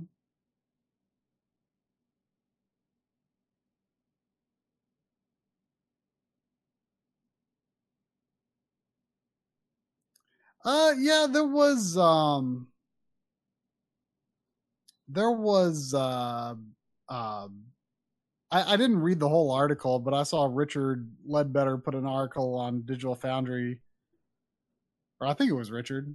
Someone on Digital Foundry put up an article, you know, about you know why 30 FPS is still going to be like the the common AAA next gen standard target. Although I suspect the balance of 30 FPS versus 60 FPS will probably be, you know, slightly shifted towards 60 FPS uh, compared to this generation. But, you know, uh, certainly this generation has had more games that run at a consistent, stable 30 FPS than the previous generation did. You know, you look at the original The Last of Us. I mean, that was a game that uh, had a lot of frame rate issues. I didn't think much about it at the time, but um, uh, you know, I, think by the end of last gen, like the consoles were being pushed really, really hard, and I think devs have. I, I, I was actually thinking about not long ago. Like, I wonder if,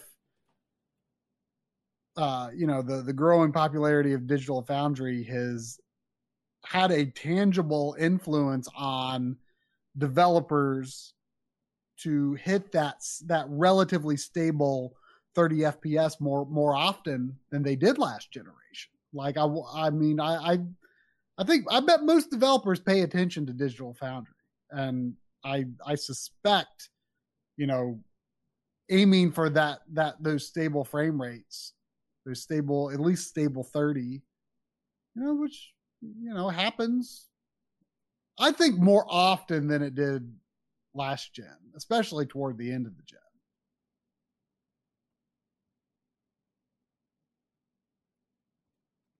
Yeah, I'm not expecting to see much 8K stuff next gen unless it's like, you know, you think about the um uh okay. I'm back.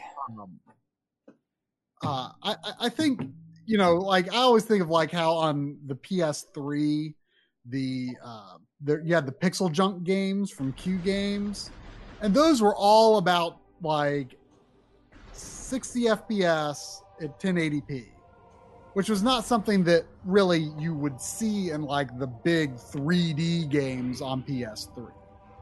Uh, you know, th- those were, were, were smaller games with a smaller visual scope, and they could hit that 1080p, and that was always a special treat.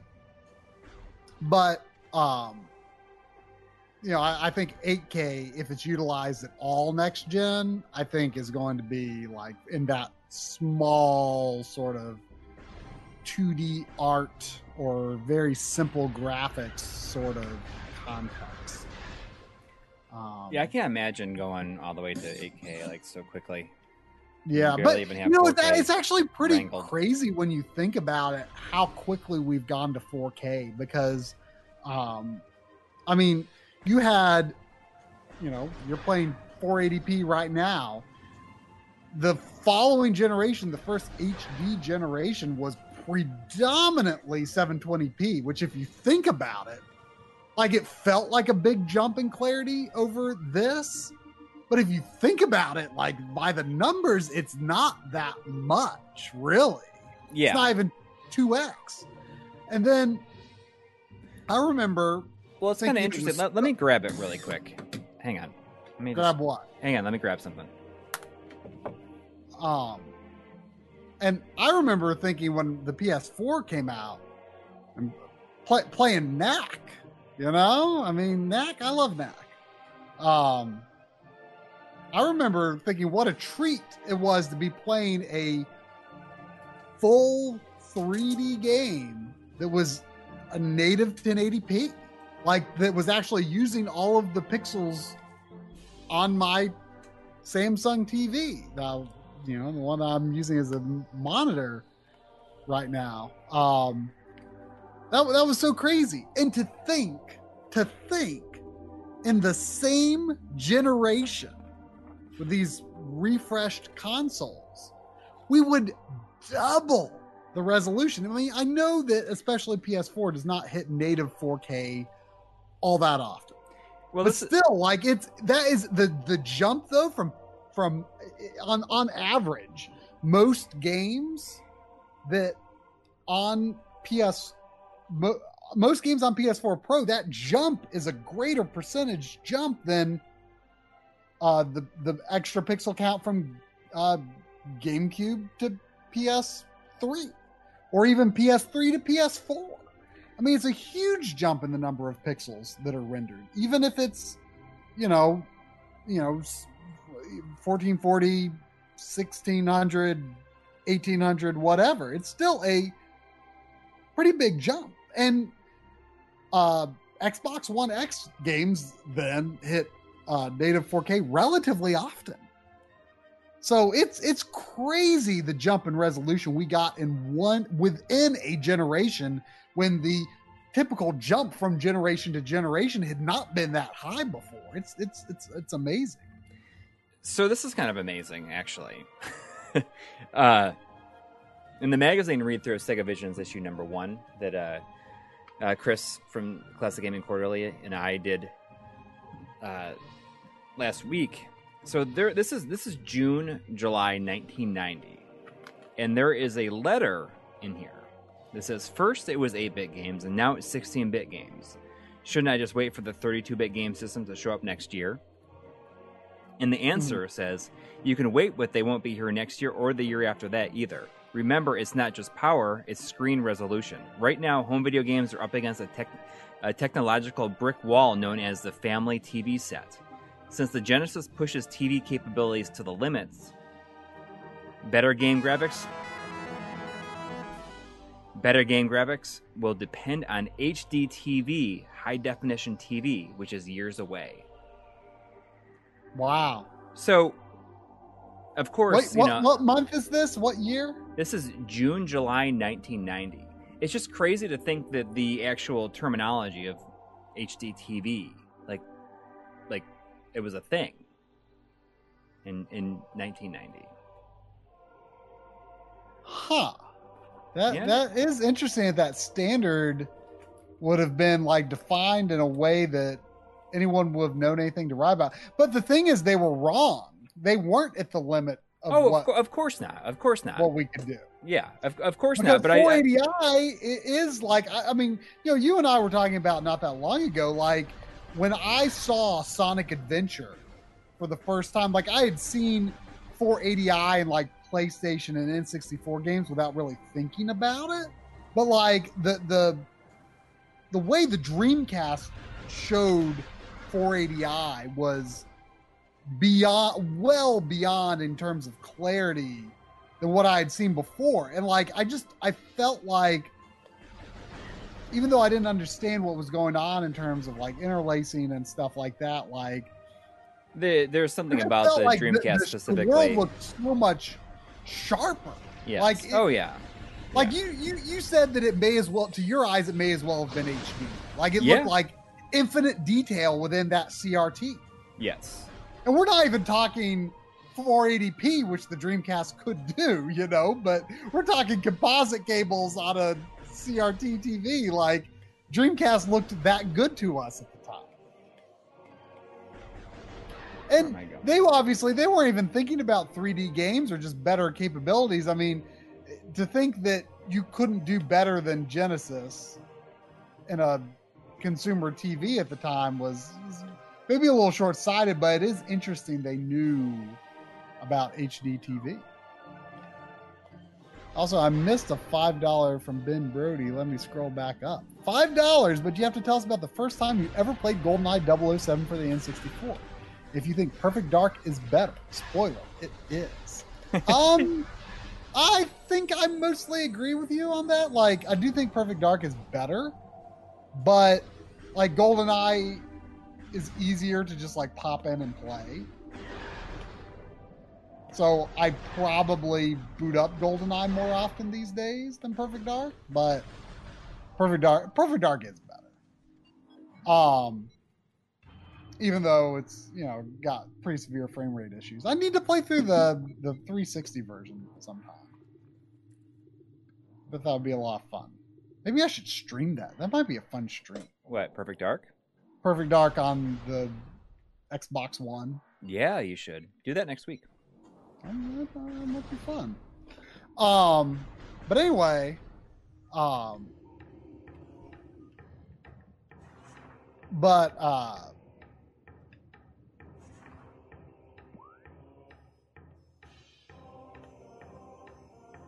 um, I go back to Phendrana Drifts. But anyway, uh, first time I played GoldenEye, um, I I don't remember a lot about the experience of playing it for the first time so much, but I remember It was it was too real to be real. Probably. I'm guessing. Oh, I remember my first experience playing Mario 64 for sure. Because it was too real to be real. like I literally I mean, that's- go- That's that's pretty real.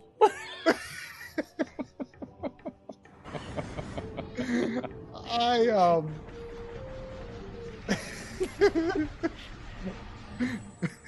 like I, I like I, I there was like this disbelief that like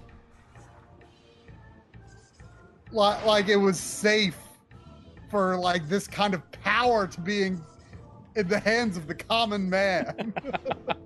like I just couldn't believe that like I was allowed to take such a thing into my home. Wait, wait, not with Goldeneye. No, no I'm, I'm going back to, to Mario 64. But no, GoldenEye, I remember, um, uh, you know, talking with a friend on the phone. He's like, oh, you know, this this GoldenEye game is sounding really good. Like, uh, like it's not just shooting.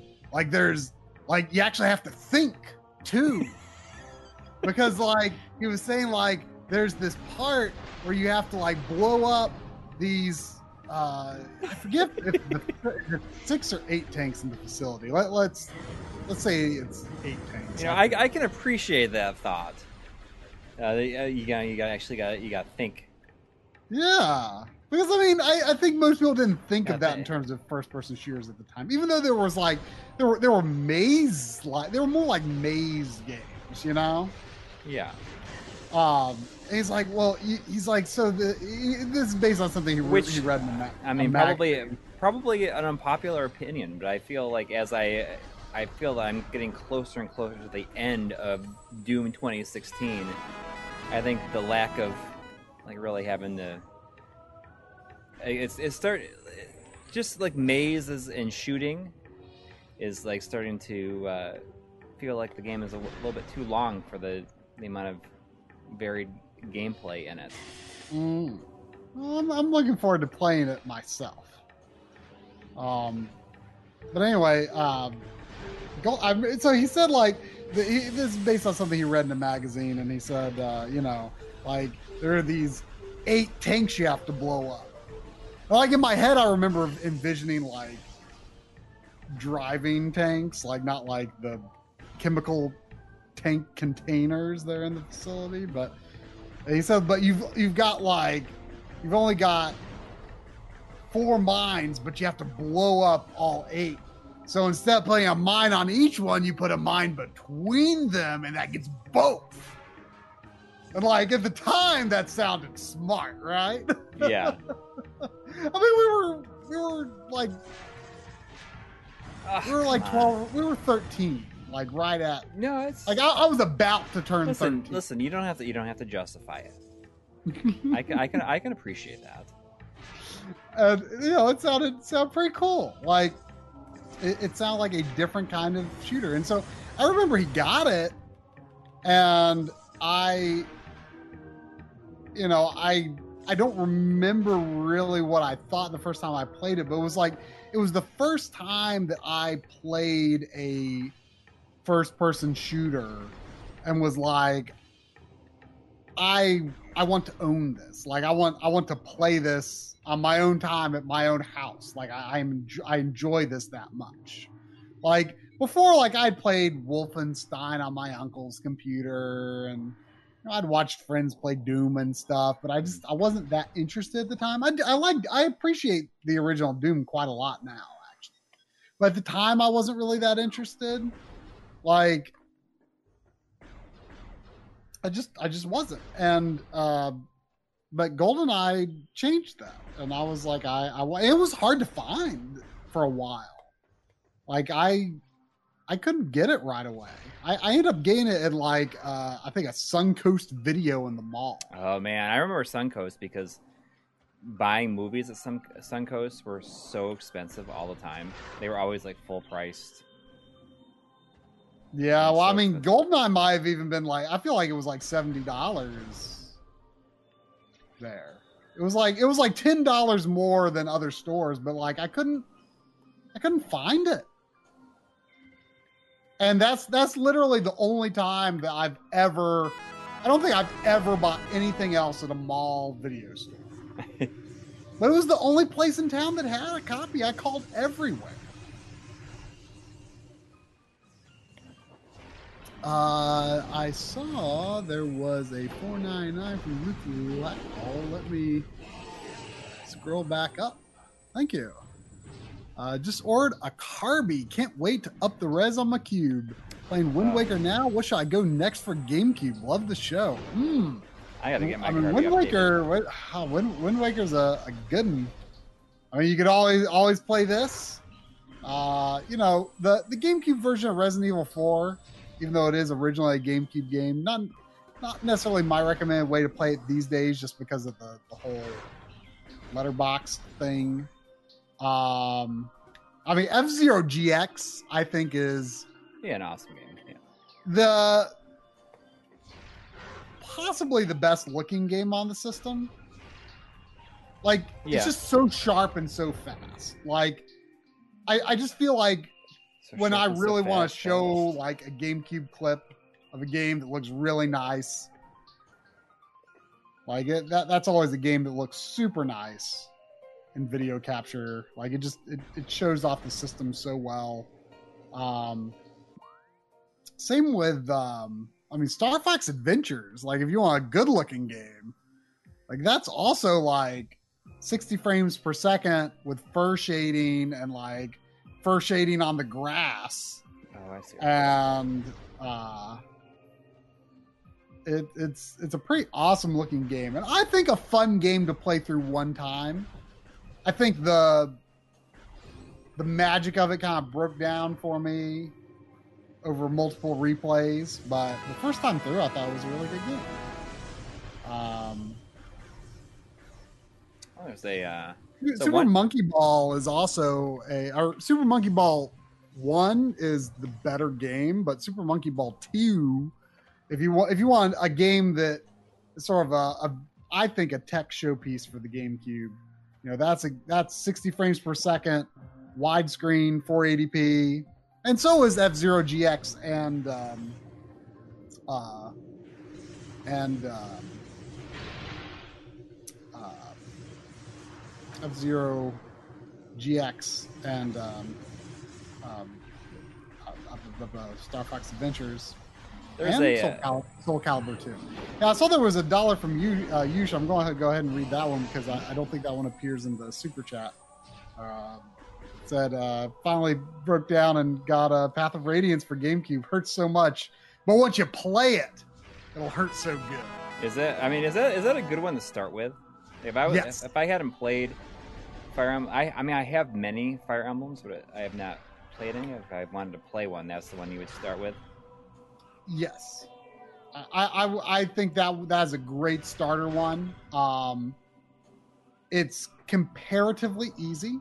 And but isn't the like the direct sequel is really difficult, isn't it? The direct sequel is one of the more difficult ones, but I don't I don't think you necessarily need to play it. Like it's not like the, it's it's not like the story feels unfinished hmm in the first game. Like it's a complete story.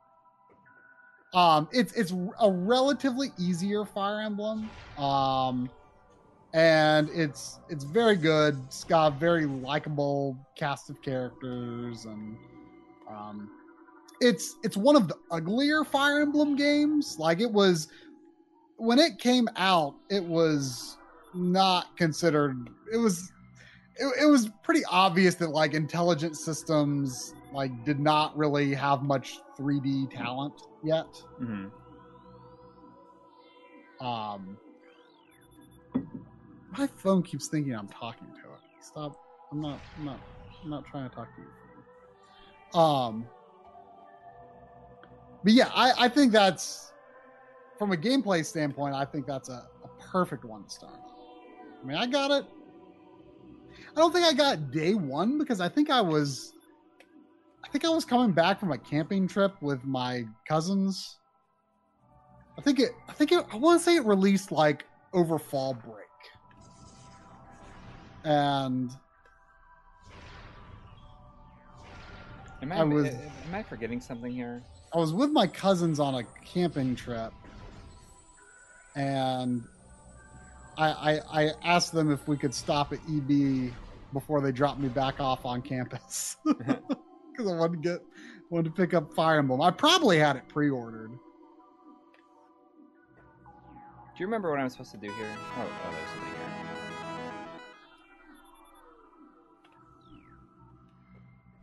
So yeah, for for Luke Lau, that's no- another thing to play next on GameCube. That's expensive. it's very very good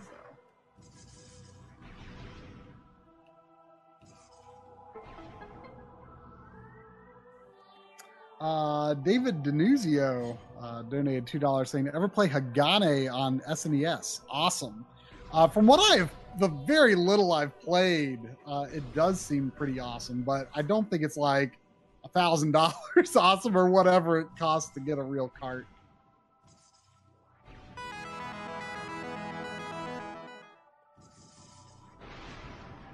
Have I played Metro Exodus? I have the the remastered collection of the first two Metro games, and I have not played them yet, but they sound very interesting to me. Yeah. They sound like they have like more of like a sur- they're like first person shooters with more of like a survival angle to them, which sounds very it sounds like they're structured differently from most first person shooters, which sounds enticing to me. Because I'm not like a huge first person shooter guy. I'm always looking for something to be a little different in a first person shooter. Um, uh, I'm, I'm falling behind. Y'all have been crazy tonight. y'all, y'all must love Metroid Prime. And who doesn't? So crazy, man. Who doesn't? Crazy. Um, da, da, da, I think next is Milo. Yep, Milo. There it is. Oh no. Milo. Five dollars, thank you. Every copy of GoldenEye we get my store sells instantly. Our store also got ripped apart after reopening post Backstreet Boys reunion tour. was that something that happened near your store that people just bought everything you had, all the N64 games. yeah, I mean, GoldenEye was, you know, I, I always think it's interesting because, you know, there was the, the whole issue of people saying like, "Oh, N64 is a kiddie system" back in the day. Well, I But- mean, yeah. But at the same time, you had like stuff like GoldenEye, which a, a totally different crowd was like getting into. And if you wanted to play games like that, especially with four players, like the N64 offered something that you couldn't really get on other systems. I mean, you know, yeah, there was multi-taps, but they weren't all that well utilized. You know, I mean, having the four ports built into it, you know, I I think a lot of people were ignoring like this whole other side of N64 at the time that uh, you know would have appealed to them if they were. You know, I forgot what I'm supposed to do here. Don't 100% remember this boss. Does he like charge you? Do you like have to get him to run to a wall or something? I, I don't.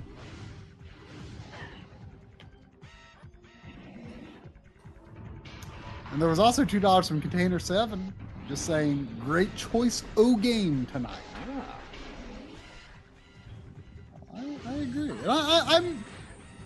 You know, I think I would have been afraid to play this on stream because I would have been afraid, like, oh, like I'm, I'm not really going to get very far. But you, you've made good progress on the stream. how do I mistle its mouth? Like when it's open.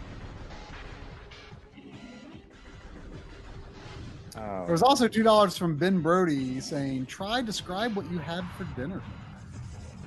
Well, uh, last weekend I was at my parents' house and my mom made some.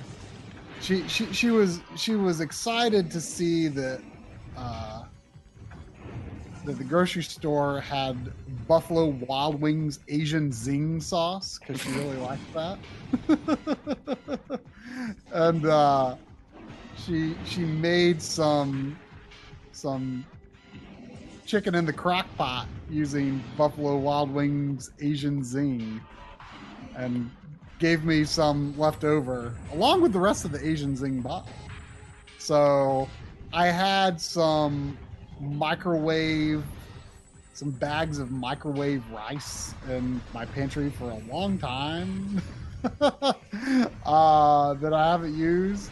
And tonight I cooked one of those bags and put most of the rest of that Asian zing chicken and uh, a bit of extra Asian zing from the bottle and stirred it all up and ate Asian zing chicken and rice. So there you go.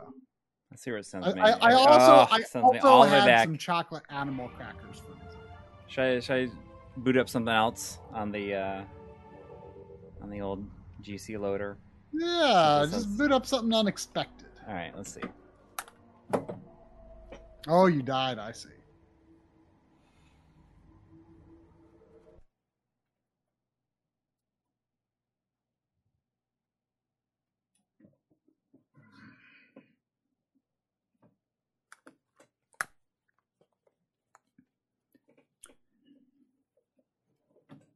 All right. Why don't you boot up Cubivore? No, doesn't sound any fun. Uh, let's see here. Should be something I that I have or don't have. Uh, I, I, I feel like uh, I feel like you should boot up something like you could enjoy in a without playing very much of, but something a bit outside the box. Like uh, Chibi Robo. uh, Chibi Robo is not a quick and easy to get into.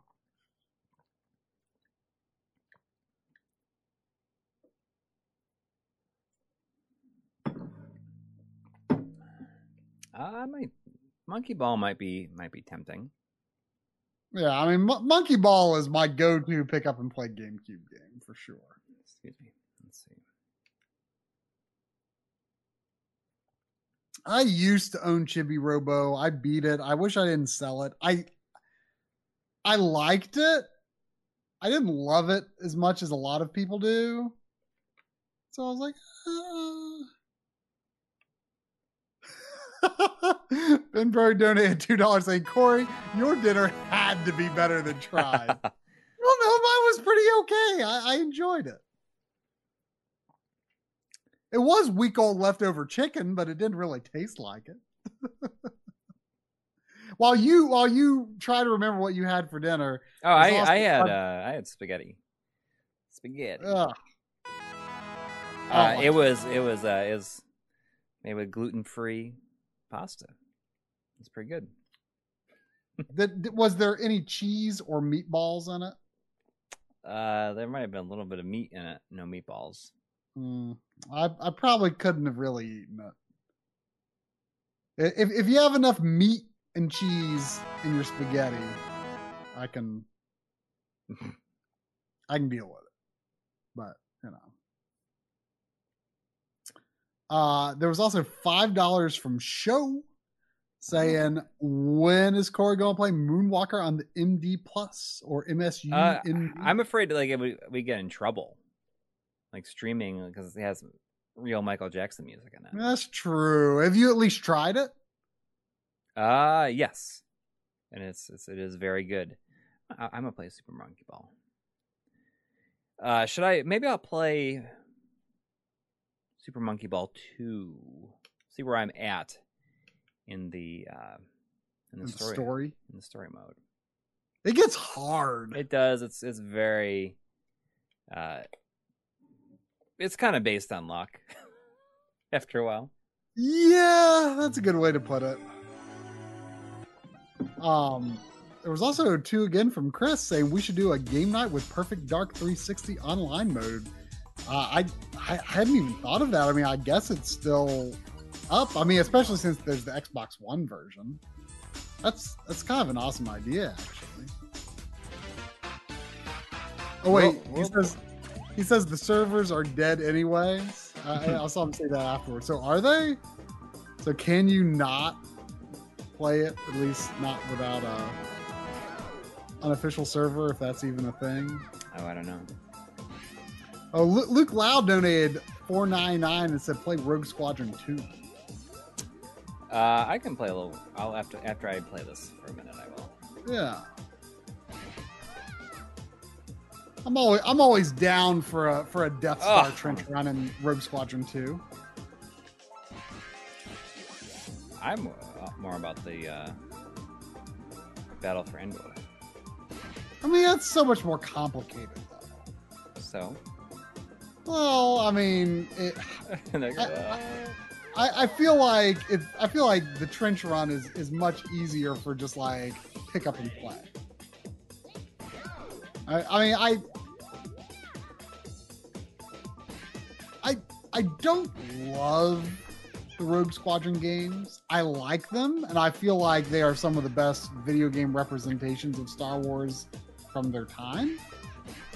But I've always. I, I mean, know. you see this, uh, like. I prefer on rail shooters. What am I? What am I, the song I really like in in this game is is the music it plays when you're inside the uh, the washing machine. oh, I don't even remember. I don't know. I just remember it being really funny sounding. But this game is like someone, it's just such a sharp and clean looking GameCube. Yeah, but someone says I, I have I have PTSD of this of this game. It's like yeah, yeah this. Okay. It just annoys me that like there is the no there are no 30 second levels in this one. Yeah. Like I feel like that was part of the charm of the first one is that like some of the levels are so short. I mean, it's just like this just feels like it's completely luck unless you turbo your are you if you like position yourself to be like in exactly like a specific place yeah, I mean, I'm sure that some speedrunners have this game pretty figured out, but yeah.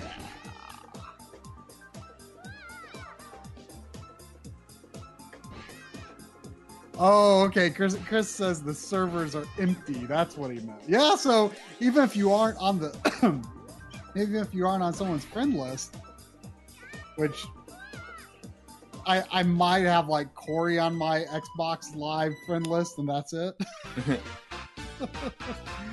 uh, yeah, I guess it would be pretty easy to meet up. That's a fun idea. Like I, I should like maybe next week or maybe, maybe another time.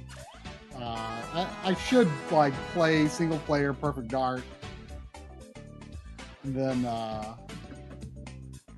then like at the end of the stream maybe do some some multiplayer. It's a great idea.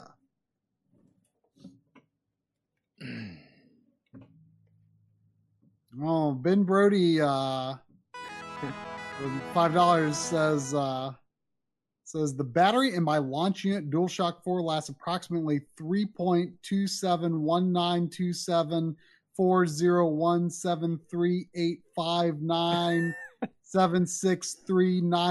microseconds. Thanks for making them non-replaceable, Sony. I mean, can you open it and replace it with another battery? I mean, to be honest, the the launch uh, controllers were made out of much. The sticks were made out of a Uh-oh. much poorer material, weren't they? Like they wear down a lot more. have- I think. I must have, I must Um, have missed the. Huh? I missed I missed the 480p prompt. Oh. Hold down the B button. My B button wasn't doing. But you know, if you if you had it, you don't have to hold B if, if I know. the last time you booted a game was in 480p. It'll automatically you still have to say yes, but it will automatically bring up the prompt. Uh, But if the last time it asked if you said no, then it won't do it without holding B. got it. But I always hold B anyway.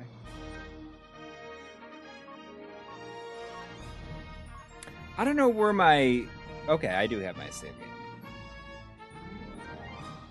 game. Uh, uh, before Ben Brody, Bill, I, I missed that. Uh, Bill, oops, scroll down. Uh, Bill Russell uh, said if Perfect Dark uh, doesn't work, could play Quake 2 viewer matches instead. You, you would know a lot more about that than me, unfortunately. Quake 2 viewer match? Yeah, I Oh. don't, I don't, I don't know what viewer exactly means, but Am I doing the Death Star? whatever you do what you want to do uh, but yeah ben brody uh, I, I, i've been thinking about that a lot lately actually um, like I, I mean i remember thinking too you know when the xbox 360 uh, ps uh, you know versus ps3 you know rechargeable you know versus double a's. And then when xbox one came out and it still used double a's i think the majority of the world was like come on i don't want to deal with those.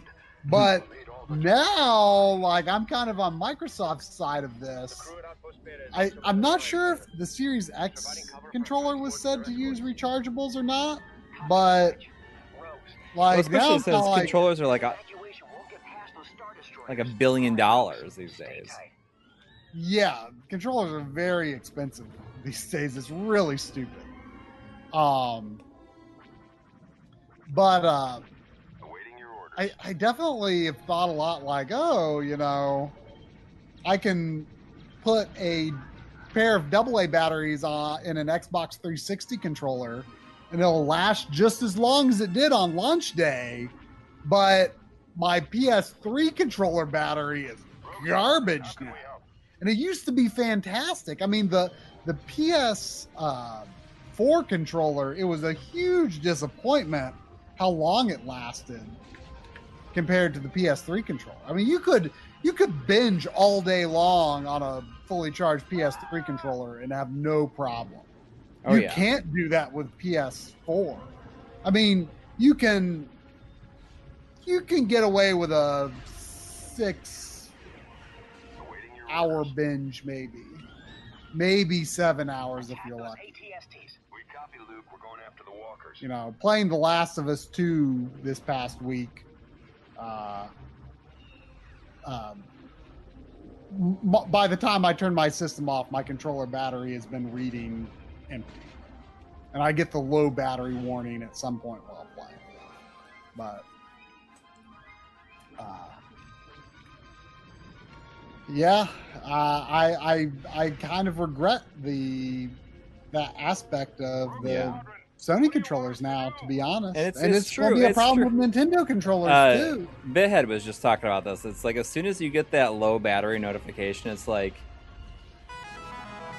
it's it's the most stressful thing. But you know what? it still lasts for like an hour after you get it. yeah, but it's still if it still is stressful and you feel the need to like plug it in. Well, I mean, I don't like I Waiting your orders, boss. very rarely end up actually plugging it in, but I, I have, and but I, ha- I have been thinking like if I needed it while playing Last of Us, I've been thinking like, well, maybe what I'll do instead of plugging it into the system because it's so far away, and like I would have to have an extension on any of the USB cables. I'll, I'll, I'll probably just get my um, little portable recharging battery Excellent, Rogue. you know, with a We'll take it USB. Commander Skywalker, we've got Imperial walkers approaching from the north. Stop their advance.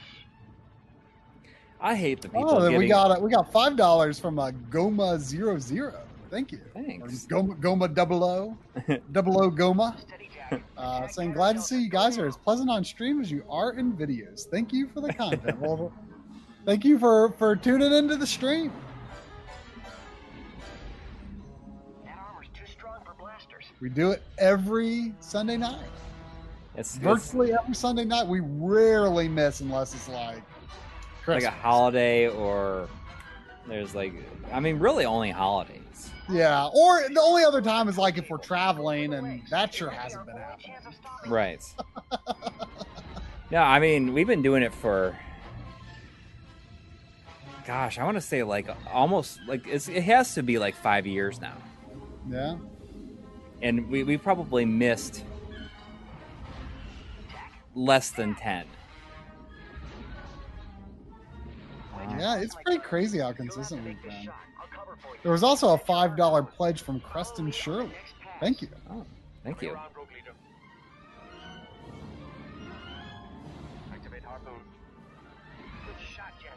Good shot, Janson. You know, I feel like Shadows can of I- the Empire made the Battle of Hoth like such a thing. Like I always kind of got bored by games revisiting it. Yeah, same here. Can I just say that that I feel like Wedge appearing in Star Wars Episode Nine for like three seconds is probably the best part of the movie. I think it was like it might have been less than one second. Yeah, but I feel like it might may have been may have been the best part of the movie. it's certainly the it's certainly the only part of the movie that I went and looked up on YouTube after it came out on, came out on uh, on video, just so I could see the the wedge part again. And like the back of the box, doesn't the back of the box for this game like have his picture and say like Yo, he Yeah, yeah, he's, he's in this. He does. original actor of Wedge Antilles? How do I forget how I shoot that Uh, ben Brody back with five dollars again. Thank you. Saying my favorite Christmas shot, my blah, blah, blah. my favorite Christmas song is "Holly Jolly Christmas" by Burl Ives. What are your guys' favorite Christmas songs or music? Awaiting your order. Um, Gosh, probably Santa know- Claus is coming to town by the uh the the Bruce Springsteen cover, probably. as a kid, my favorite by far was Frosty the Snowman. I was I was pretty obsessed with Frosty the Snowman. I, Obsessed. lo- I, I loved It was an the obsess- cartoon show. I loved I forget how to shoot making. the. I loved making snowmen. One time I put on my list Santa. Like, you know, this, this is kind of kind of similar to the N64. Uh, that you know, I was like, well, I, I I can't believe that like like normal human beings, average citizens, are given this incredible power to bring into their house. One time, I, I maybe got a little greedy. I thought, you know, there's no way, but it's it's worth a shot. Like I'm gonna put on my Christmas list to Santa like a re a, like an actual top hat that would like actually make a snowman come alive. like one that works. Like I thought, I thought like there's no way Santa's gonna give me this power, but like I- you know, I just gotta try. Just gotta try. I did get a top hat to put on my snowman, but it didn't do anything. a little, a little, a little plastic costume hat. One more pass. There goes. Oh, that got him.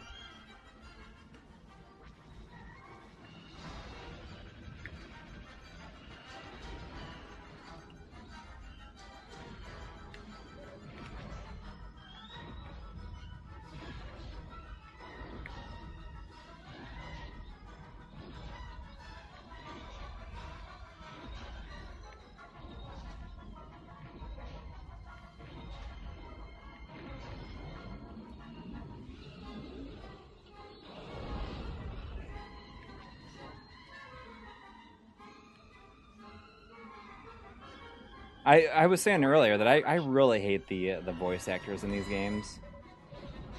Except for Oh, except for of course Denis Lawson as Wedge because I mean I mean, I, I always remember thinking they were fine. I thought I, I, I just say time- Gold Leader, where are you? you know what I'm talking about? yeah, sure, I guess. I just never really never bothered me. I mean, I thought the Mark Hamill sound alike was relatively decent. Is he's decent if, if you don't have high standards for for Mark Hamill Well, for Luke Skywalker, I mean, voices. maybe I didn't at the time this game came out. Uh oh. I, I forget if it was. Uh, I think it's this game. I think it's during the trench run, or like Look at, the. look at running. Base with the command staff still inside. I think it's the the general. Uh, is like. "We have to go to the command." like, like he says something like completely unintelligible that just sounds like he's like clearing his throat as he's saying it.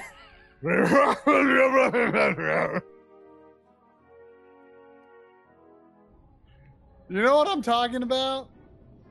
I don't. You hear him say like Rogue Squadron. I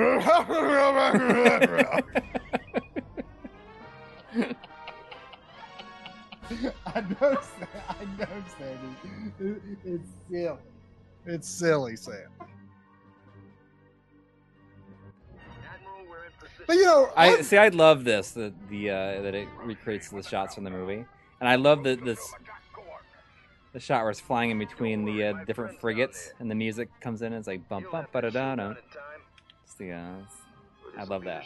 It's such a it's such a good recreation. I mean, you know, even though, it, like I say, like I, I, I much prefer on rails shooters, like dogfight games. Have they're okay, I guess, but I've just I've never really That's- that's connected with them. Like, probably these are the ones that I've played that I've liked the most. I mean. I, I've put a good bit of time into these games. I tried to get gold medals on a lot of the levels and stuff, but um, All uh, squadrons, follow me. like regardless though, like I feel like it this game I, I, it, I, I feel like I've I've set, put it this way before in a video, maybe I forget, but like I feel like this is this is a miracle of a launch game. Oh yeah, and they Like- made and they, they they made it in like five months or something like that. Apparently, it was made in a very short time, Oh, see, I love it. it's like such a good recreation. and like it it still looks great. Like it looked incredible for the time. But just like right here, all the Tie Fighters, it just it just works so well.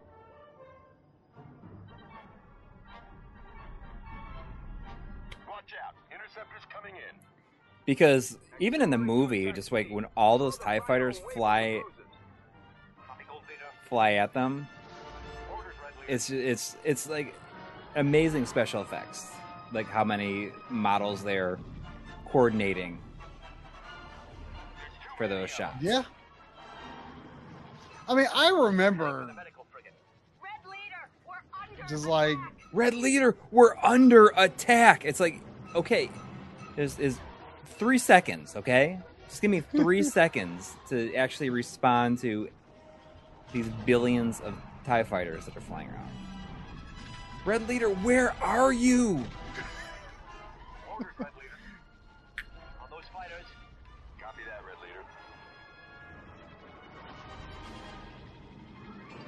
But I mean, this part of Return of the Jedi, like I, I just remember being so blown away by, like, how much awesome stuff is happening at one time in the movie. Yeah, I mean, Like you've got the battle in space, you've got Vader and Luke in the Death Star, you've got uh, Leia and Han and the rest of the the team on the planet. I mean, it's yeah, and like I just remember thinking like how masterful that was, and it feels like a lot of movies try to copy that, and it by having like, like, three like- plot feel lines happening at the same time. yeah, and I feel like I mean, I, as as a as a young kid, I remember thinking that the Luke stuff was so boring because really they're just like sitting there and talking for a lot of yeah, it's not. I mean, because he's just messing because the Emperor's just mess, messing with them. yeah, but it's good. Yeah, I mean it's more captivating now than it was like as, Yeah. uh, you know as a kid. I probably I thought it was it was boring. Yeah, well, I mean, the, the uh, um, Must hurry. the I, I would say like the closest like a Star Wars movie came to recreating the the action of this moment was episode one, which I mean, yeah, I mean Jar Jar and the Gungans on the planet, that's not as good as the people on Hoth. And Yeah. yeah, the space battle has, you know, young Anakin, which isn't great. But like, I mean, the lightsaber battle is probably still the best lightsaber battle ever, right? I mean it's all right. I don't know. I mean I I mean, I haven't rewatched it in a long time, but I mean, the the Du- Duel of the Fates is a great music track. yeah. I mean, I I don't recall feeling like that lightsaber battle was ever. Red leader, we can't take much more. That medical frigate's not gonna last very long. Although I feel like nowadays, like lightsaber battles aren't nearly as exciting to me as they were, like Oh, as a that- teenager. Definitely, definitely. Uh, but I mean, I I feel like this is the this is the best space battle in the entire series of all of them. Oh, easily, easily.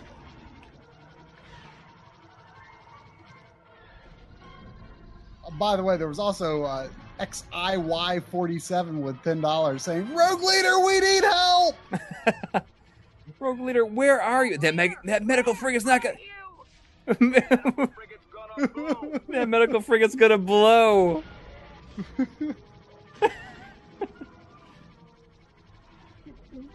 Red leader, we need you. You I will say though, I always thought, I always loved the opening shot in episode three, though. Y- yeah. Well, I mean, it's That that is a good opening shot for a space battle. yes. The space battle itself, I don't remember being anything special, but the the, the, the first shot is really good. Yeah.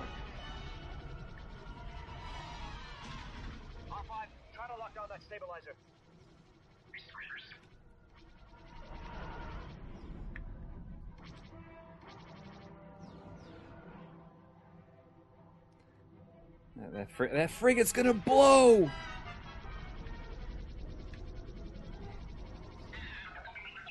Whatever you say, whatever, however you say, Lando.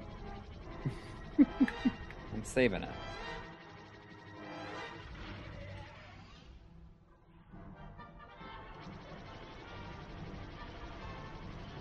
Oh,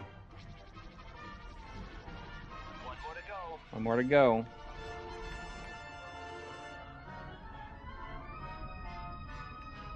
Where is it?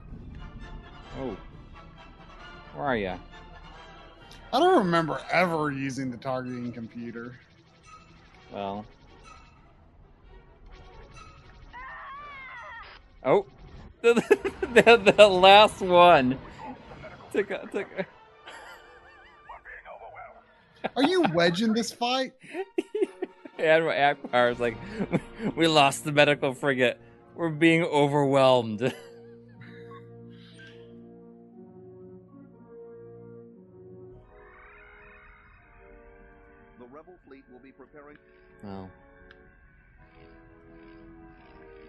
I'll do one. Do strike strike at the core. See if I can get it. Go inside it. Get inside that Death Star. Really quick. All right, that's a separate mission, isn't it? Mm-hmm.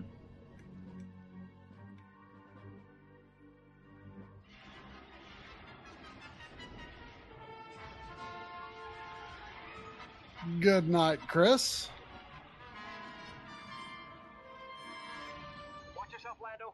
TIE fighters at point oh six. Cover me, Wick. Watch yourself, Lando.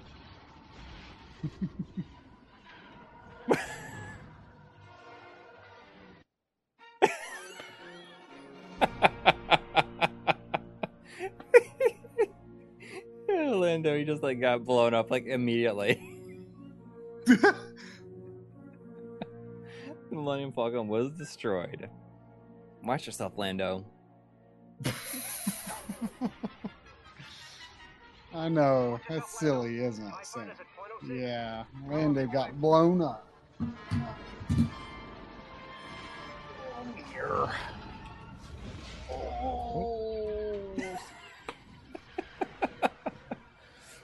It's not Metroid because we're just just finishing up the stream.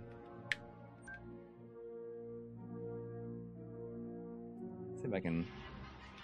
Come on. Watch yourself, Lando. TIE fighters at point oh six. Cover me, Wick. You know, did, did did we make a tweet tonight for the stream? Ah, yeah, Oh, okay, you did. I did. right.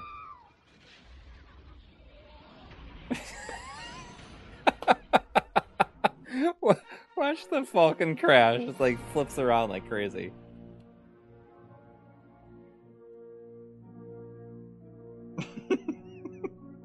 It looks like you're shooting it. Maybe I was. I don't know if there's friendly fire. TIE fighters at point six. See, this is why I always play the the first Death Star level when I pop this game in because as great as the Battle of Endor is, like I don't feel understand why this is so hard. Why am I having such a hard time with this? I feel like this is this is too. This I mean, it's the last level of the game, and like, you know, you're just hopping into it cold. Watch yourself, Lando. TIE fighters at point oh six. Cover me, Wick.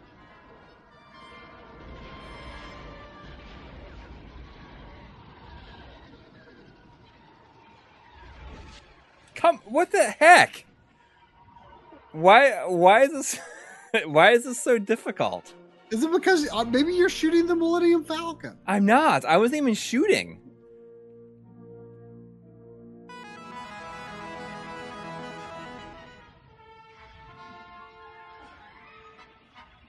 Oh, there's a there's a donation from XLY. It's gonna appear on the. Was there another one? Uh, it just came. It just popped up. Are you getting too far ahead. Oh, there we go. Uh, thank you. You might be letting Lando get too far ahead. I think you have to keep up with him. Orange indicator on the radar. Mm, maybe.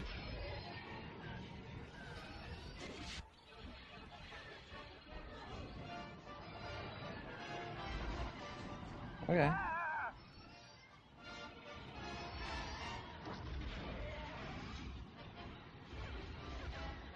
I mean, yeah, the Death Star is pretty big, so. Wouldn't want him to get ahead of you.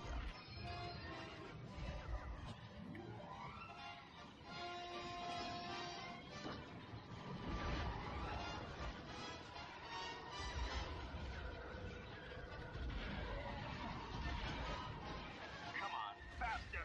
I need to return the ship in one piece. Oh, uh, come on. There it is. Uh, there's there's the entry. I lost Star two. I always love this shot of going into the.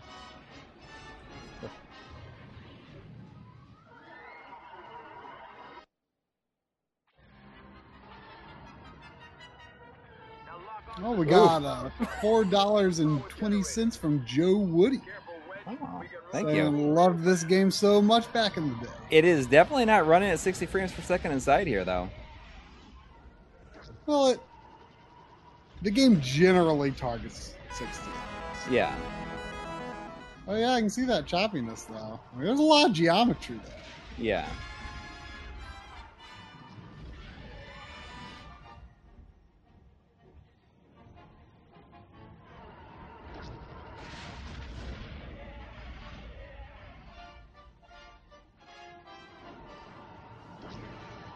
Did Did you get a GameCube at launch? Uh, I got it like like three days after launch. Okay. Like was it I- I- because you I- like weren't sure if you were going to get one? or- Yeah, I didn't really have a. Oof, dead. Uh, I mainly got it because I played Super Monkey Ball and thought it was awesome. Ah, Oh, there's another uh, donation that's gonna pop up in the in the video. oh, uh, Rears the Blood with one dollar. Thank you. Saying, we're- the other entries like Battle for Naboo on N64 and Rebel Strike on the GameCube any good? Um, I I remember liking Battle for Naboo. Um, I've been meaning to pick it back up again. I, I sold it point, but I remember liking it. Um, I I know uh, that uh, John Linneman says that the frame rate is terrible. Um, but I remember liking it. I liked N64 games, so obviously I was able to tolerate some bad frame rates. Um, Rebel Strike is not that good though. I mean, they, you've got the the Battle of Endor and the Battle of Yavin 4 or Battle of Yavin, whatever it is. Is it Yavin 4? I forget. Battle of Yavin and Battle of Endor in one game. Like they showed all the best stuff that they already had to show. Uh with this one, so the way that Rebel Strike decided to expand it was they have these on foot missions that don't play great. Uh, so Rebel Strike is is a fair step down. I mean, we got, we got probably the worst in the series, place. I would say.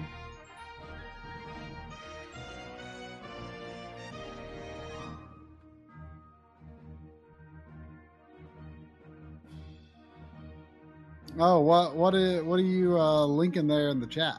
Uh, it's just my headphone replacement pads. Oh, okay.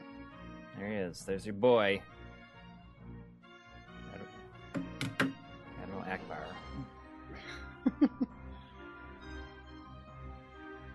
I don't know. I feel like the the uh, costumes and stuff in these in these movies are better than the ones that were like in the new movies that came out. The more recent trilogy. I just think the the creature effects look better. Yeah.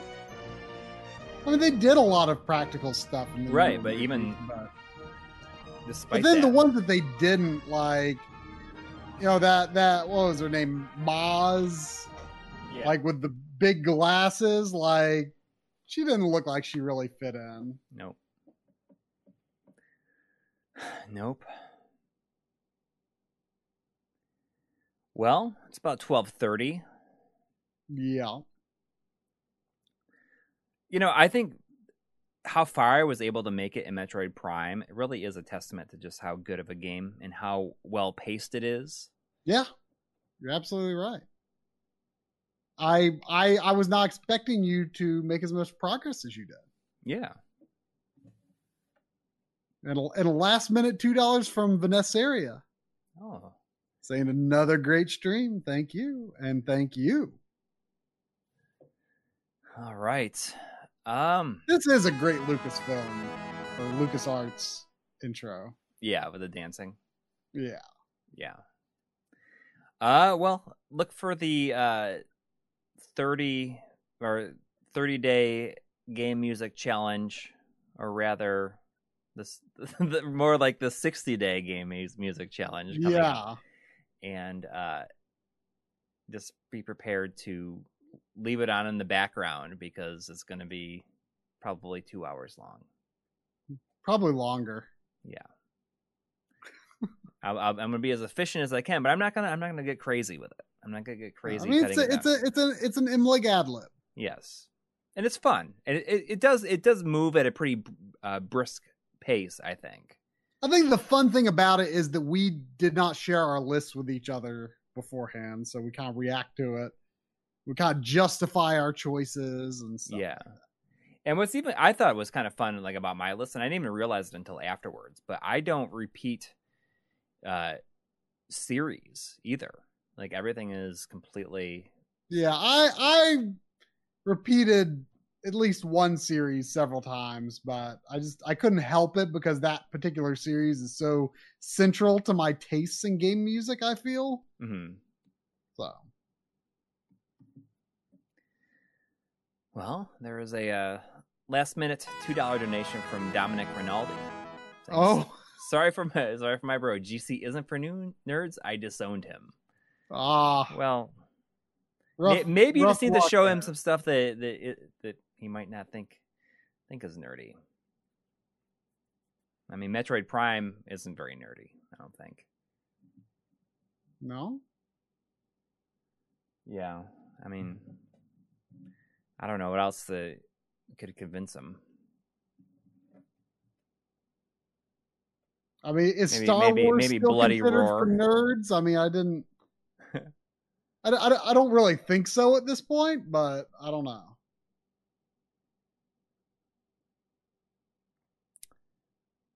Uh, is off-screen recording still an MLiG idea being thrown around? What do you mean off-screen recording?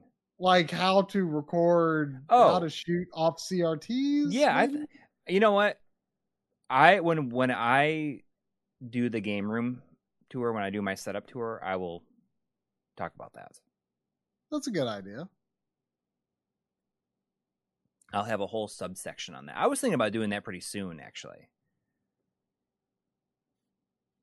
What what was against the rules, Vanessa? It, it's not from the same game; it's from the same series. I think the whole thing was. oh, oh, oh, against the rule of the the yeah. I didn't repeat games. I just repeated a series. yeah. I didn't repeat series.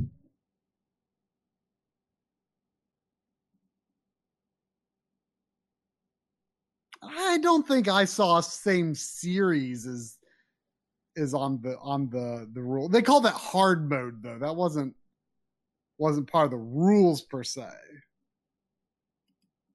I don't I, I don't remember it saying cannot repeat. No, it's, it's hard mode is no repeat games. Yeah. but I didn't. I didn't use the same series. So I, you could say that I technically is like the. Uh, You played hard. You played it was ultra, ultra, ultra hard, or uh, cr- cru- crushing or- difficulty, or professional mode. professional mode. Anyways, uh, thanks for everybody who donated and everybody who hung out tonight. It was it was, it was a lot of fun. Oh, and get get better, Charles Drake. There, I see. Oh, Hopefully, uh, hopefully you're you're on the uh, on the tail end or in in recovery now. But you know, stay there's safe. certainly plenty plenty of streams to keep you entertained. Yeah, like something like 270. This might be like the 270th one at this point. Anyways, take care, everybody, and uh, we'll see you soon. Good, Good night. night.